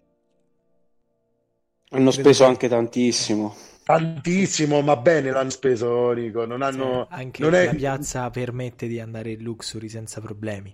Assolutamente, senza problemi. salutare Oakland, fare bel palazzetto sulla baia, far pagare i biglietti eh, tanti tanti eh, centinaia di dollari. Tra l'altro c'è un record, questo. se non sbaglio, no. la prima mm, l'opening night dovrebbe essere con la consegna dell'anello ehm, Warriors contro i Lakers, che sono la prossima squadra che analizziamo, e c'è il record di prezzo dei biglietti, proprio della, mm. della storia dell'NBA. Non so. So, andranno 500 dollari di media, non lo so quanto. Ma... Non ho detto che questo fosse un affare, non ho detto che questo fosse un affare per eh, i tifosi, eh? non ho detto che questo fosse un affare per il consumatore medio. E i Warriors, però, in dieci anni hanno fatto affari ottimi in campo e anche fuori dal campo con quello che hanno fatto in campo. Quindi eh, a loro eh, chapeau per parafrasare Cazzano. Ai consumatori medi della Baia mi dispiace perché di soldi ve ne serviranno davvero tanti per seguire i vostri amati Warriors. Nel nostro caso noi spendiamo molto meno ecco, in Italia. Ma nella Silicon Valley c'è anche chi si può spendere quei soldi, anzi gli avanza sicuramente uh, sì, anche sì. tanti altri soldi per togliersi altri sfizi, a differenza nostra. Se posso intervenire, guarda, vi voglio dire semplicemente una cosa. Parlavi di Kevin Durant e di Draymond Green. Eh, uno dei motivi, immagino, per il quale KD ha scelto il suo nuovo compagno di merende in quel di Brooklyn, eh, terrapiattista Irving, eh, Draymond Green ha apostrofato con eh, The B word Kevin Durant e fu, scusate, eh, fu sospeso per una partita. Eh, ci sono stati anche alterchi con Steve Kerr riportati mezza partita. Eh, diciamo, si sentivano non da fuori la porta dello spogliatoio, si sentivano dal campo le urla e diciamo non nuovo a questi e questi comportamenti, per carità, parliamo dell'enforcer, si direbbe nell'hockey, quello che appunto eh, porta quel fuoco e è un lottatore. Però ecco, secondo me questo è l'ultimo strike, visto che Draymond Green, come dicevo di Kairi, è col contratto in scadenza e visto che in scadenza c'è il pool party del quale parlavamo prima, eh, c'è un, un, Andrew Wiggins che secondo me è stato dopo Kerry nettamente oh, Wiggins! Miglior giocatore delle finali dei Warriors. Secondo me Draymond Green eh, o abbasserà un attimo le pretese, abbasserà la, la, cresta se passatemi il termine, perché altrimenti io lo, lo, vedrei bene, non bene, però lo vedrei lontano dalla baia e poi vedremo eh, in tal caso quale sarà il suo apporto. Eh, detto questo, appunto, è stato solo multato, eh, non ci saranno partite di squalifica, sarà abile arruolato per la prima eh, di regular season che diceva Davide contro i Lakers. Nella Beh, ma anche perché squalifiche, cioè se, se, partisse una squalifica dall'NBA per qualcosa che accade in uno spogliatoio no no dall'NBA dai Warriors io parlavo dai Warriors i Warriors ah, stessi okay. nel 2017 quando c'è stato questo litigio con Kevin Durant apostrofato Biatch se vogliamo una partita di squalifica a Draymond Green io fossi Jordan Poole, insomma, quello lo prende a male parole, Kevin Durant una partita di squalifica, a me prende un pugno sul grugno, multa. Vabbè, eh, non lo so, io mh, fossi mm. Jordan Poole quasi quasi No, io non voglio andare da un'altra parte. Cioè, io, io lo rifirmo. Sono, io sono un po' sanguigno fatto in maniera diversa, quindi sicuramente Jordan Poole avrà le idee sì, diverse. Poole sa che non gli conviene andare da un'altra parte. No, ma poi ecco, già hanno sta. rimesso tutto a posto, un trofeo da vincitore della gara ai tiri liberi contro Steph Curry che l'ha premiato il giovane Poole, quindi diciamo che come dicevate bene, lo spogliatoio è sicuramente fatto non di cemento, di più quindi non, non, non sono queste le crepe che possono diciamo scalfire questa dinastia però ecco sinceramente come non mi aspettavo, coach Udoka, questo comportamento, hai detto bene, forse il video ha un po'... Ha diciamo, peggiorato tutto. Ha peggiorato sicuramente tutto rispetto a cose che si accadono spesso e volentieri. Non è eh, niente di strano, Nico, noi lo sappiamo, insomma. Sì, no, assolutamente. Però ecco, vederlo, poi pensare magari... Ah, Draymond Green 25 milioni, Jordan Poole 3,9 3 milioni. Però ecco, Jordan Poole forse terzo, quarto dopo Wiggins, se vogliamo, miglior giocatore della squadra, Draymond Green personalmente è abbastanza in discesa a livello di numeri, eh. poi per carità, eh, l'ancora difensiva di, di questa dinastia, mh, l'unico che può eh, difendere sui vari, non so, Jokic, l'unico che può magari fare quattro falli da tecnico. Sì, sì, l'unico che campo. può andare a dare, prendere tipo sedersi sulla gente, non prendere tecnici, assolutamente. Poi lo discute anche nei suoi podcast.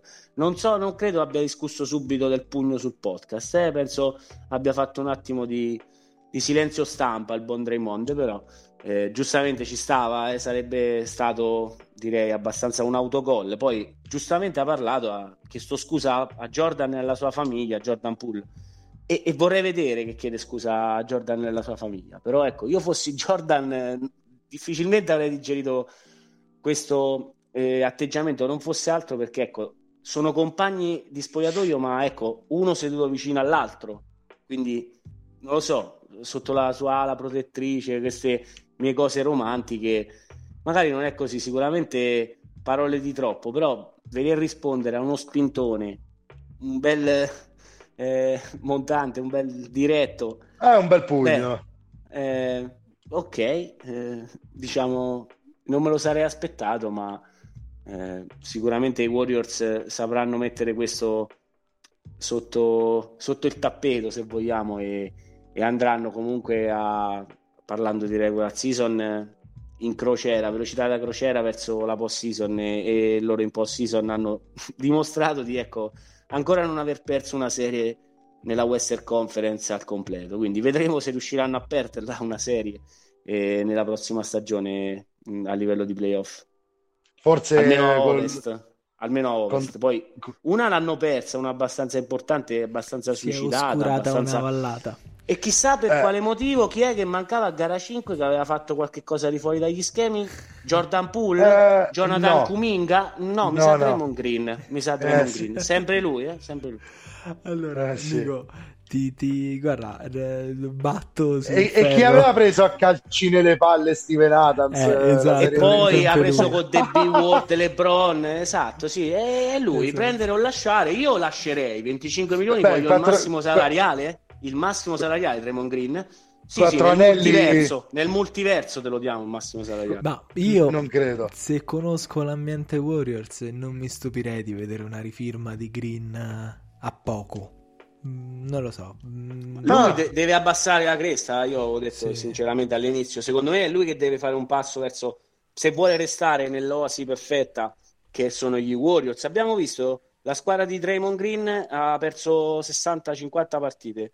Non c'era Steph, non c'era Clay e sono andati in lottery. E questo è secondo me Draymond Green. Tutto il rispetto per un giocatore che senza di lui la dinastia dei Warriors non sarebbe stata tale.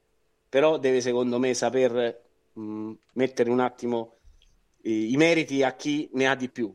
Perché ecco, come dicevo del dribble and off per, per Ben Simmons è lo stesso discorso per Draymond Green. Draymond Green è tiratore adesso ne parleremo dei Lakers, no tanto attaccato Russell Westbrook. Beh, Russell Westbrook tira meglio da tre e tira meglio i liberi di Draymond Green. Quindi ecco, eh, Draymond Green è un tiratore oh. NBA di quelli fenomenali, insomma.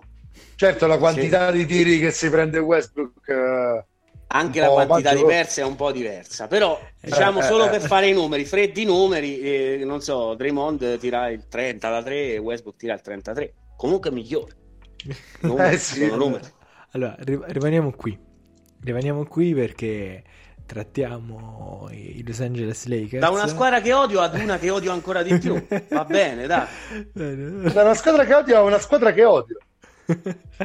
allora, ehm, Nico, dai, adesso che sei bello caldo, ti. Dato che li odi, batto, esatto, batto, batto ancora il ferro finché è caldo. Fagli male, Nico. Ehm,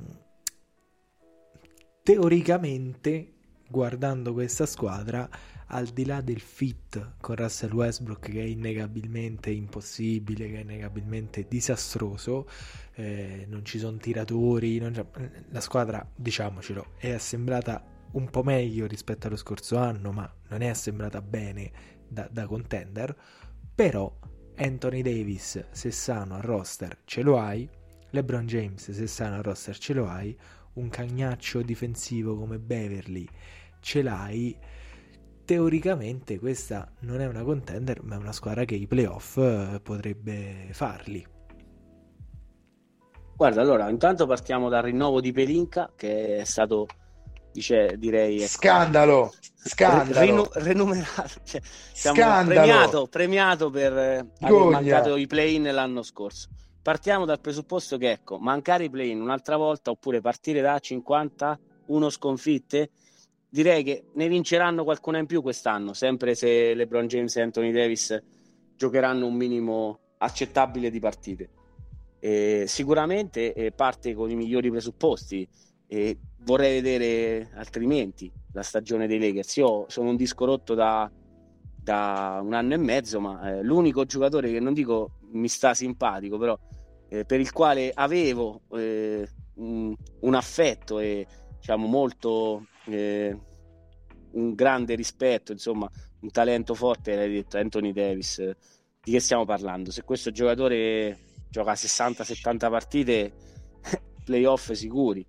Eh, e lo dicevo anche l'anno scorso, purtroppo abbiamo visto spesso e volentieri Anthony Davis con dei bellissimi vestiti da street clothes come è stato denominato e quindi vedremo se sarà se sarà con la divisa dei, eh, dei giallo-viola allora forse ci sarà qualcosa di buono eh, se invece, come ha fatto vedere giocando al 2K, è riuscito a infortunarsi mentre giocava al 2K, al 2K contro, contro, i Warriors, non è che sono le, le migliori aspettative.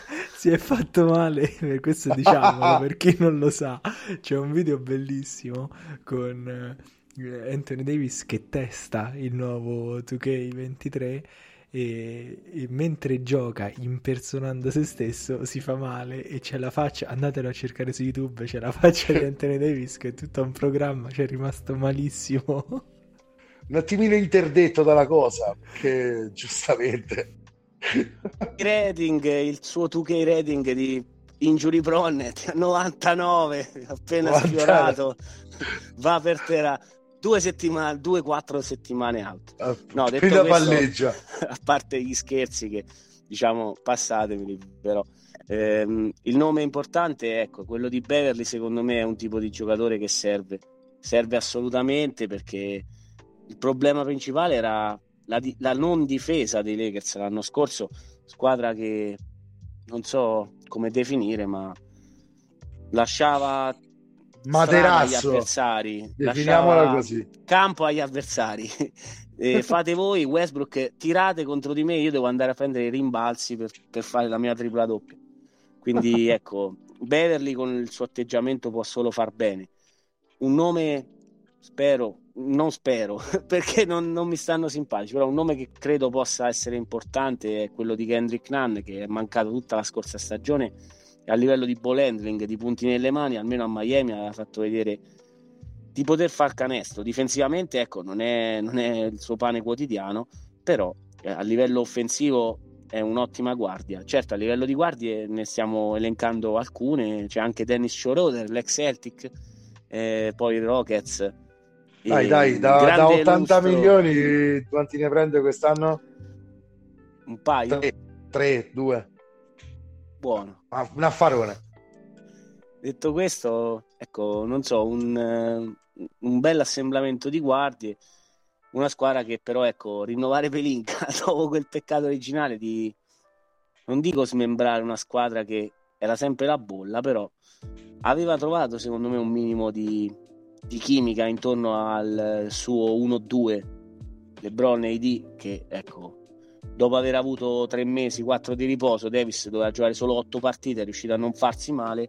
Sono andati ai playoff in carrozza con gentleman sweep e gentleman sweep. E poi, grazie a Jimmy Butler, sei partite di finale le abbiamo giocate, ma c'era poco da fare. Jimmy perde Adebayo e Goran Dragic a gara 1. Mi sembra già un'impresa titanica il suo portare la serie a 6 partite. Quindi ecco, i Lakers quel titolo della bolla se lo sono abbastanza apparecchiato anche dalle circostanze, bravi loro ad andarselo a prendere per carità. Detto questo, anche perché un altro paio sulle... di stagioni, le, le, due stagioni dopo, non è che siano stati molto bravi a fare altro. Quindi anche sfortunati, eh, perché parliamo di Lakers in vantaggio con sì, chi, chi, chi, si è rotto Anthony Davis, sempre lui contro i Phoenix Suns e poi l'anno scorso direi un continuo, un continuo infortunarsi degli uni e degli altri perché Lebron per quanto spenda due non so quanti milioni di dollari sul suo fisico ecco eh, padre, madre natura eh, padre tempo eh, scorre su di lui come su tutti noi quindi lui magari non lo fa notare, però eh, qualche partita la deve saltare, lo management, quello che sia, non può giocare 82, ma soprattutto, secondo me si è visto e sarà comunque una discesa, non può dare quell'impatto che ti fa vincere le partite perché può fare 30 e per carità sono 30 però non sono 30 come erano magari 26 di una volta però con altro tipo di impatto nella sua metà campo. Difensore da roaming che fa due rubate a partita, fa due stoppate, una è qualcosa a partita, ma ti indirizza la, la partita stessa, scusate l'ennesima ripetizione. Sì, sì. questo non immagino non lo sia più. E vedremo. Eh, punto di domanda grande è Darwin Ham, che spero, non spero, ripeto, mi auguro per i tifosi dei Lakers, diciamo così, che riesca a trovare non so, una quadra con questo ammasso di, di guardie e ripeto io mi farei fossi tifosi dei Lakers non 10 non 20 segni della croce e andiamo a Lourdes a pregare che Anthony Davis non si faccia male e giochi 65 partite e allora sì playoff anche top 6 se Anthony Davis secondo me gioca meno di, di 60 partite non, non lo so mm, molti dubbi Valerio eh, scusate, eh, il microfono spento. Valerio, ehm, Westbrook rimane ai Lakers?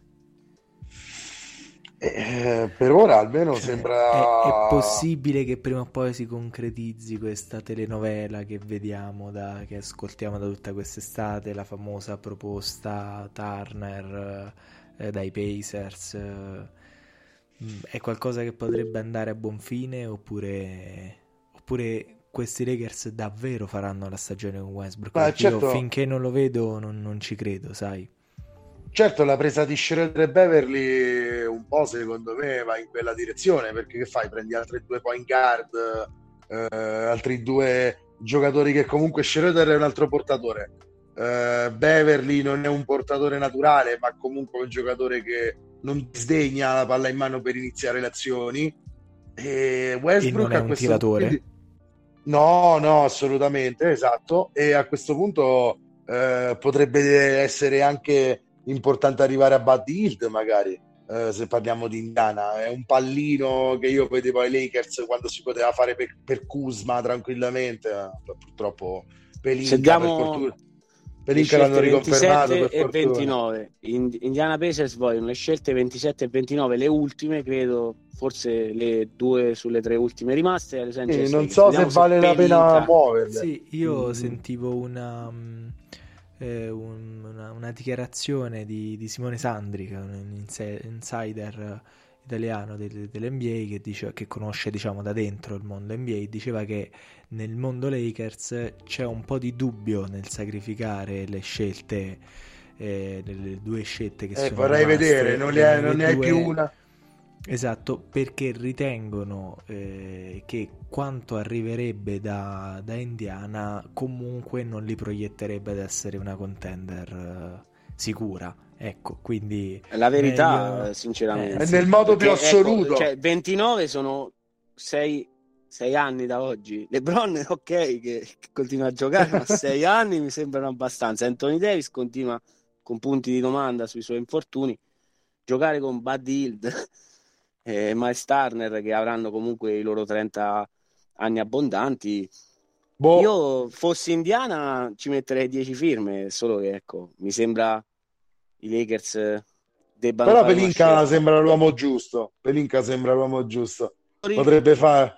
È stato rinnovato, quindi eh, Forse per conte- quello. eh, Jenny Bass, Jenny Bass è contenta del suo management, non andare al play-in è stato un ottimo obiettivo.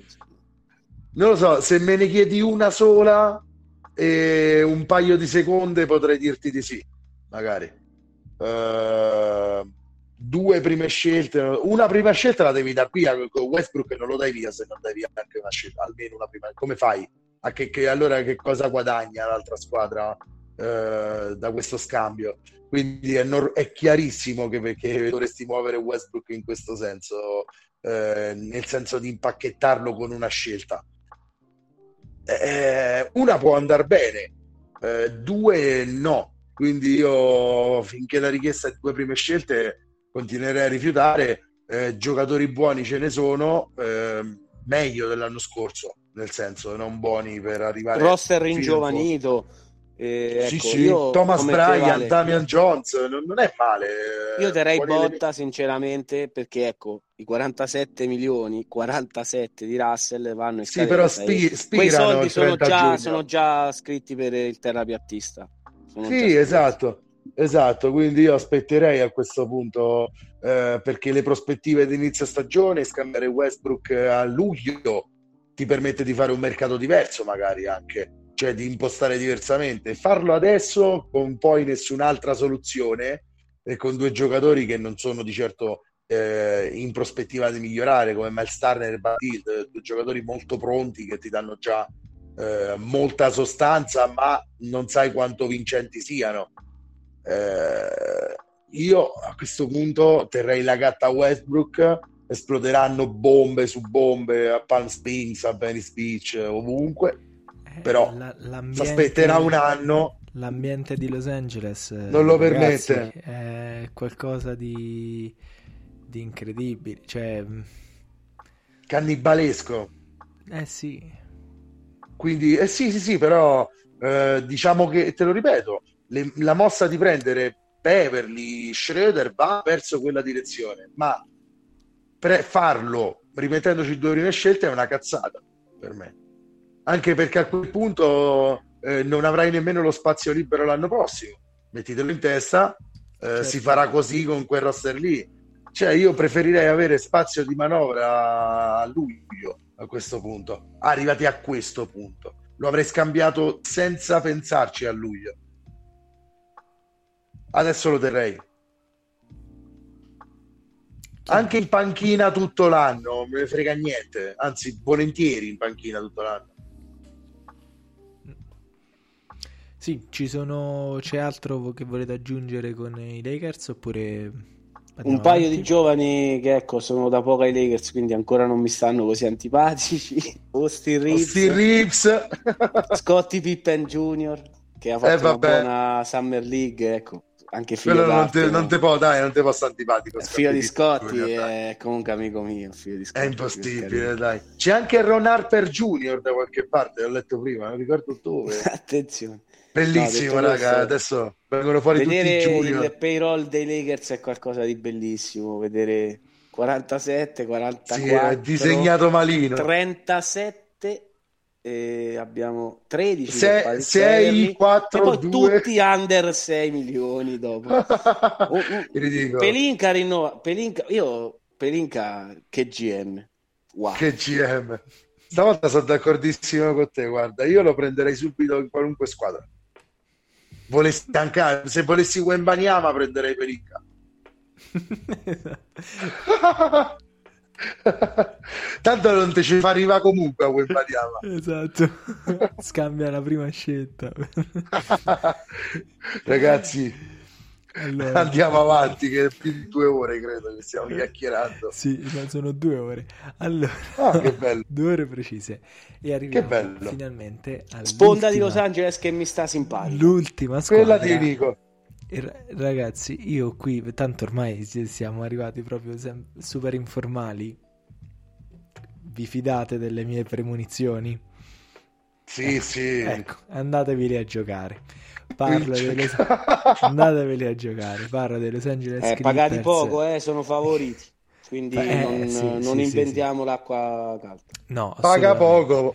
Paga poco però... perché questo è un roster espertissimo, è un roster lunghissimo, ha due giocatori, una coppia di stelle, Paul Giorgio e Kawhi Leonard, che poi è arrivata nel mezzo alla fine del mondo perché c'è stata la pandemia, la bolla, gli infortuni multipli prima di Paul Giorgio. Suicidio con i Nuggets. Il suicidio con i Nuggets, con, con, con Jokic che mi ha dato molte gioie lì nella, nella bolla. Eh, però anche le ultime due stagioni sono state caratterizzate da una squadra che sembrava essere tornata e poi di nuovo infortuni su infortuni, però ricordiamocelo, nell'anno della firma di Anthony, de, diciamo nell'anno delle coppie, che poi è stato interrotto dal Covid, è andato a finire male con, con, con la pandemia mondiale e con la soluzione della bolla, nell'NBA delle coppie, Durant e Irving a Brooklyn, prima che li raggiungesse James Harden, LeBron James e Anthony Davis ai, ai Lakers e la squadra favorita all'epoca era Paul George, Kawhi Leonard ai Los Angeles Clippers. Questa è una squadra che secondo me ha un giocatore versatilissimo qual è Batum, lo abbiamo visto anche ai, a Eurobasket e vale, sei, sei mutato. No, dicevo che intanto c'è anche un italiano che è Reggie Jackson di nascita però. Esatto. Cioè, nato a Pordenone eh, esatto. non ce lo esatto. dimentichiamo Pordenone mai. finest. Pordenone. Il, il, si vede no? Quando tu vedi Reggie Jackson no ma da come parla io esatto, lo senti come parla di Pordenone. E, um, è, è, un giocatore Reggie Jackson che l'abbiamo visto lo scorso anno anche nei, nei play-in nel, nel finale di stagione. Questa, secondo me, è una squadra a un centro affidabile, quale Vika Zupac, non è un fenomeno, ma comunque intercambiabile con lascia fa, lascia fa. Che, gioca, che gioca anche da 5 quando si decide di andare small. Difensore ultra elite come Kawhi Leonard. Faranno il solito load management delle star. Se arrivano sani questi secondo me sono una contender. Io a mio avviso dopo il pugno di, di Green che, eh, di cui abbiamo parlato prima e le varie questioni spogliatoio dei Warriors hai dato lo vedo, scettro a loro. vedo i Clippers favoriti prima li vedevo 0,5 in meno ai Warriors, al momento li vedo favoriti. Non so voi. Nico, vuoi andare tu per primo? Guarda, Vale, sinceramente, ecco, condivido con eh, Davide le grandi aspettative sui Clippers. Eh, Paul George ha ammesso, io sono il numero 2, Kawhi è il numero 1. Ha detto anche di essere il miglior numero 2 della Lega. Beh, io Sinceramente mi prendo Jalen Brown se vogliamo dare lo scettro a Tatum, nonostante il quale parlavamo di finale NBA prima. Nelle finali NBA Beh, però il podio tutto... se lo prende, eh? Sì, sì, però ecco, se vogliamo dare a Tatum, cosa che non ha fatto durante le finali NBA, di essere numero uno ai Celtics, io preferisco Jalen Brown anche solo per i sette anni in meno di, di Paul George, perché parlavamo di, di James Harden, 33 anni, sono 32 per Paul George per carità, giocatore che è riuscito a portare in finale di conference gli Indiana Pacers prima ad est e poi, nonostante l'assenza di Kawhi, eliminando gli Utah Jets, è andato in finale di conference due anni fa contro i Phoenix Suns. Eh, ovviamente senza Kawhi purtroppo eh, i Clippers non sono riusciti a, nell'impresa di andare a una finale NBA, qualcosa che manca nella loro storia, però anche andare alla finale di conference mancava nella loro storia e ci sono riusciti in quella stagione. Questa stagione deve essere quella nella quale i Clippers riescono ad andare alla finale NBA. Kawhi mi sembra abbastanza in forma, avendolo visto in foto e avendolo visto eh, non col contagocce di più in pre-season. È stato aggiunto un uh, signor John Wall, eh, che comunque ecco, con Reggie Jackson si, di- si mm. dividerà la cabina di regia e, e ha un mm, contratto eh. misero per, per, John Wall. Sì, la differenza la pagano i Rockets, tanto è tranquilla. Lui comunque 44, quanti fossero... Li prende. Eh, li prende, li prende no? non, non, ci rinuncia. Non pensate che abbia rinunciato a 44 milioni, eh? Vallo sempre se prende 44 milioni. Quanto contento. Però ecco, se il discorso che facevamo anche per Philadelphia, eh, di un roster o gli stessi Nets, un roster lunghissimo, fatto di tantissimi giocatori ottimi. Eh, I Clippers sono questi, eh, sono una squadra veramente lunghissima, lung- lunghissimissima se potete passarmi il superlativo. Eh, non so, avere Terence Mann, Norman Powell, l'altro Morris, storie tese. Troppa, troppa, troppa. Le aspettiamo. C'è anche Robert Covington. Ah, giusto. Sì, così, Rodney Wood. Ah, c'è Amir Coffee. Di... Che ha fatto grandissime cose l'anno scorso con appunto Kawhi che diciamo non ha visto eh, il esatto. campo e c'è un grande ah, e poi c'è Motis Brown eh, che è, una, un pallino piccolino un mio, un mio preferito sì. È un protetto Moses dopo i 20-20 contro i Celtics. Oh, questo, questo, è un centro che quelli questo è Shaq. Sciaccheggiante eh, Shaq 60 e 20 contro i Clippers il suo compleanno eh? quindi cosa Shaq, in più? diciamo, non nominiamo il nome di Shaq in vano anche BJ, Boston, anche BJ Boston eh, ai Clippers. Cioè Insomma, praticamente giusto Boston. Se, se 16-17 giocatori buoni questa, questa sì, Clippers è veramente una squadra lunghissima che può solo andare non lo so, in finale di conference mi auguro, eh, mi aspetto 50 vittorie anche di più regular season. Eh, Coach Lu ha già vinto e ha dimostrato l'anno scorso appunto con problemi infortuni vari di comunque portare i suoi giocatori a rendere alla grande. Quindi loro sono, direi, come ha detto Davide, la vera alternativa ai campioni in carica, che comunque sono i campioni in carica per un motivo. Eh, ma avere Kawhi e non avere Kawhi chiedere a Toronto, chiedere a Popovic eh, può fare tutta la differenza del mondo perché quando parlavo di quella squadra che, che è tornata in finale NBA per spazzare via Miami Heat beh Kawhi Leonard ha fatto uno su due in lunetta e quello ha permesso di essere solo sotto di tre ai Miami Heat dopo un solo tabellone di LeBron la palla giustamente tutti lo sapete da Ray Allen quello è solo, solo cotone della retina e overtime, LeBron mette il tiro della vittoria, si va a gara 7. San Ray Allen. San Ray Allen che salva la legacy di LeBron. A quel punto però l'anno dopo l'MVP delle finali è, è quello che fa così la sua esultanza. Kawhi Leonard, forse uno dei più giovani MVP delle finals dopo Magic Johnson, però Magic Johnson diciamo da rookie eh, se lo prende il suo più giovane MVP delle finals, ma Kawhi in quella, in quella stagione ha dimostrato secondo me di essere era secondo anno era eh, play eh, credo terzo terzo, quarto, terzo anno massimo. Terzo no, quarto ma terzo. il giocatore veramente two way player se ce n'è uno e, e là non segnava eh Nico ancora. Ma eh, non segnava insomma c'era direi un roster face... c'era un Manu c'era Tony c'era tanta sì era il giocatore che non cercava giocatore che non cercava la soluzione lui di certo. Questo gli ha non fatto serviva c'era un sistema di squadra un allenatore che appunto metteva tutti nelle condizioni di, di rendere alla grande. Lo stesso non so eh, Tiago Splitter se volete eh, Fabrizio una... Alberto Nazir Mohamed cioè giocatori una dinastia di Spurs ecco come non passerà penso non penso più, più. magari io me lo auguro di vedere una squadra che ecco sintetizzi il gioco di squadra come hanno fatto gli Spurs di Popovic nel, nello scorso ventennio. Eh, mm. Questi Clippers, ecco, a livello di sport di squadra non lo so perché mh, mm, vedo due talenti eh, che devono trascinare i compagni, però c'è molto materiale su cui lavorare e i Clippers eh, fanno paura. Eh, non so cosa ah. aggiungere. Va. Ah, no, no, no, guarda, c'è pochissimo c'è pochissimo da aggiungere a quello che abbiamo detto, secondo me. E non so se l'abbiamo detto e forse mi è sfuggito, ma c'è anche Luke Kennard eh, in questa squadra. Uno che, non, uno che, tira molto meglio di Draymond Green e Russell Westbrook. Poi messi, insieme. messi insieme, bravo, esatto. Cioè, proprio l'abbiamo detto insieme praticamente. Quindi niente. Eh, Telepatia. Questa sì, beh, beh, insomma, sui Clippers poi è gioco facile perché davvero, anzi su Westbrook e Draymond Green e le tiratori che hanno proprio è facilissimo fare previsioni. Detto ciò, mh, mm, Manca, mancava squadra... solo Ben Simmons per sbriccare i ferri come quegli altri due.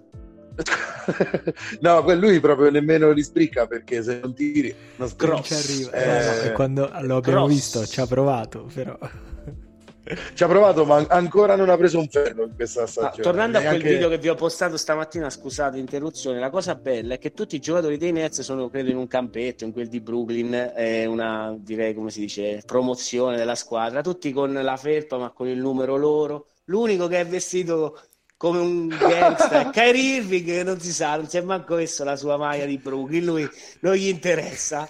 Eh, Perché lui deve continuare il personaggio ormai. Ricordiamo eh, sì. a Filadelfia gli allenamenti di Ben Simmons con il telefono in tasca. Il cellulare in tasca, bellissimi. Eh, professionisti. Bellissimi. Bellissimi. E vabbè, insomma, sì, di Brooklyn abbiamo parlato. Los Angeles Clippers, sponda Clippers è direi molto più tranquilla su, sul rendimento dei giocatori che ha roster. Poi chiudo questo, Davide, e ti ripasso la palla per la chiusura. Non ci dimentichiamo che questi due anni di non Kawhi Leonard, non Paul George e Pandemic P e Kawhi troppo rotto, intanto ha creato intorno a questi due giocatori un roster unito, forte, un roster che, porta- che si è portato letteralmente in finale di conference da solo eh, Paul poche, George ce l'ha messo, eh, però po- credo che hai capito. Poche aspettative asfissianti come invece ce n'erano nel 2020 quando erano esatto. i cattivi diciamo di turno la squadra assemblata per vincere e adesso poi... tornano come i buoni che devono riconquistare il trono trono che non hanno mai conquistato no? è un po' come eh, non ce la faranno perché sono i Clippers, eh? cioè, diciamo, eh, no, chiaro. Arriverà, rincontreranno fin da quando lo diceva Federico Buffa, fin da quando lo diceva Buffa. esatto. Però, Insomma, no, Ty- Tyron Lu, Davide, è un allenatore di alto livello. No, Tyron Lu è, è, un allenatore di alto livello e io spero onestamente che riesca a dimostrare ancora una volta, ma già diciamo con le finali di conference che, che hai citato tu prima, eh, lo ha dimostrato ampiamente, ampia parte della stampa, soprattutto quella italiana, lo, l'ho sempre preso in giro, lo chiamavano Paperino Lu, cose così è vero poco da prendere in giro. Poco da prendere in giro. È vero che durante la gestione di LeBron James, diciamo solo uno è riuscito ad allenare LeBron James e, e, ed era a Miami. Per gli altri mm. ne, ne, ho visti pochi riuscire davvero. Non c'è, non c'è riuscito David Blatt. Esatto. No, vabbè, quello proprio non, non era, una, era, una, squadra. Cacciato, no, quello cacciato. Non c'è riuscito. Cioè, esatto. per non riuscirci David Blatt, non è che lo puoi pretendere esatto. da Tyron cioè David Blatt, cioè, esatto. se conoscete il basket europeo. Però, però lui è stato bravo in quel caso, infatti ha vinto con, con LeBron James. Nella, nella... Poi nessuno si ricorda di Teron Lu in quella finale perché ovviamente no, tutti si ricordano della tripla di Kyrie e della mano della Gioconda di, di LeBron James, la stoppata al ferro. Però è un, è un allenatore che non vuole mai il ruolo di protagonista, è un ottimo uh, tattico, è un ottimo... Con i media parla esatto. in maniera ottima. Parla in maniera ottica, ottima, diciamo che il, la sua passeggiata già gliel'hanno fatta sopra, quindi diciamo non ha, non ha altro, è già finito in un, uno scatto iconico del, dell'NBA e, è il Javel quindi... McKee degli allenatori, Davide. esatto. Cioè, sotto, sotto, tutti a prenderlo in giro e sotto sotto è un ottimo giocatore, in questo caso barra allenatore. Esattamente. Secondo me, mm, Tyron Lusar po- po- nel diciamo se non ci dovessero essere grandi sorprese e i Clippers come mi aspetto mm, dovessero arrivare primo, secondo feed anche nella conversazione di Coach of the Year ci potrebbe rientrare.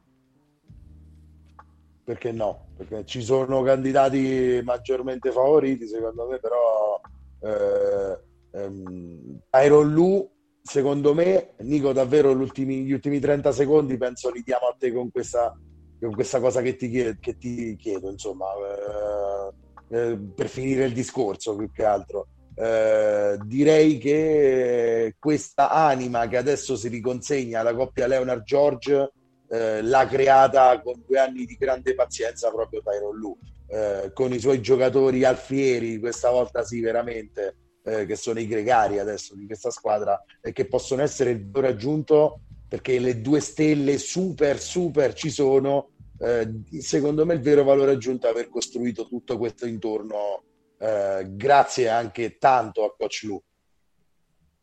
Assolutamente, mh, mm, condivido appieno e giusto un piccolo punto secondo me di chiarimento, l'avevamo detto anche prima, secondo me quel titolo 2016 parte da Draymond Green che si fa espellere prima di gara 5 e tu che sei il primo tifoso dei Cavaliers te lo ricordi?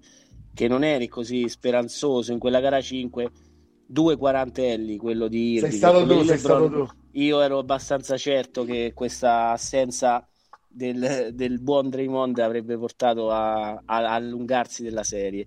Quindi diciamo che quello è stato il peccato originale. Poi in gara 7 eh, Tyron Lu, per carità, eh, ha lasciato fare alle sue superstar e è stato bravissimo per quello. Sarà bravo magari a farlo anche quest'anno. Io spero comunque nel coach dell'anno che dicevate prima che noi mazzullaremo l'NBA quindi Joe Mazzulla, coach of the year. Coach of the year. Deve essere Imeudoka, io l'avevo previsto l'anno scorso, Imeudoka Coach of the Year. Dopo le prime Pure Nicola partite... Cunningham, chiunque sia allenatore dei Celtics, dobbiamo mazzullare tutti. Poi se il coach si chiama Mazzulla è il top. Il gioco di questo. parole viene, viene, da sé. Eh, Perfetto. Esatto. Allora, dopo questa direi che possiamo andare in, in chiusura. A letto. A letto, Valerio, Nico, vi ringrazio, è stata una puntata extra large, 2 ore e 15, ma ne valeva la pena, sapevamo che sarebbe stata lunga e credo anche che i nostri ascoltatori apprezzeranno perché di cose da dire ce n'erano e ce ne sono moltissime. Eh, io vi do appuntamento alla prossima puntata quando finalmente parleremo del campo, parleremo delle, delle gare che saranno cominciate e da lì in poi noi non, non, abbiamo, non siamo andati mai in vacanza, quindi eh, vi abbiamo sempre tenuto compagnia, continueremo a maggior ragione adesso a essere insieme a voi adesso che ci sono le partite. Valerio Nico, vi ringrazio e vi do appuntamento al prossimo episodio.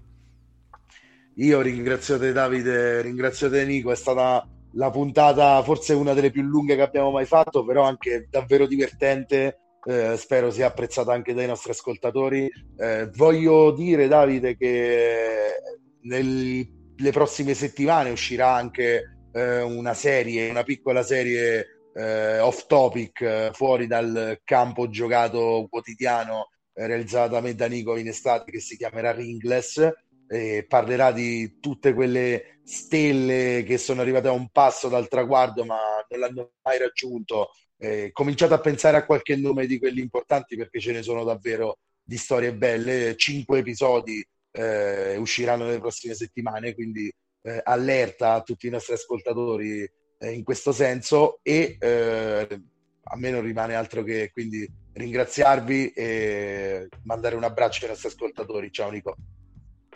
Ciao Ale, ciao Davide, è stata una bellissima puntata, il triplo overtime potremmo dire, è stata veramente da ricordare, hai fatto bene a parlare di Ringles. Davide forse un piccolo indizio, quello che è stato, diciamo, quello che ha, sta- ha saltato Step on Tyron Lu forse, piccoli indizi. Ah, Chissà, uno. Que- sono Ringles, ma sono i migliori, sono i nostri preferiti, quello poco ma sicuro. Eh, grazie ragazzi, è stata una bellissima puntata. Un saluto a voi, ci vediamo per la prossima puntata. L'NBA ecco, è a meno di una settimana di distanza, l'estate finalmente è passata, e l'inverno sta arrivando e la nostra NBA è dietro l'angolo. Un saluto anche ai nostri ascoltatori, mi raccomando, continuate a seguire NBA Pick and Pop. E buon inizio di NBA a tutti.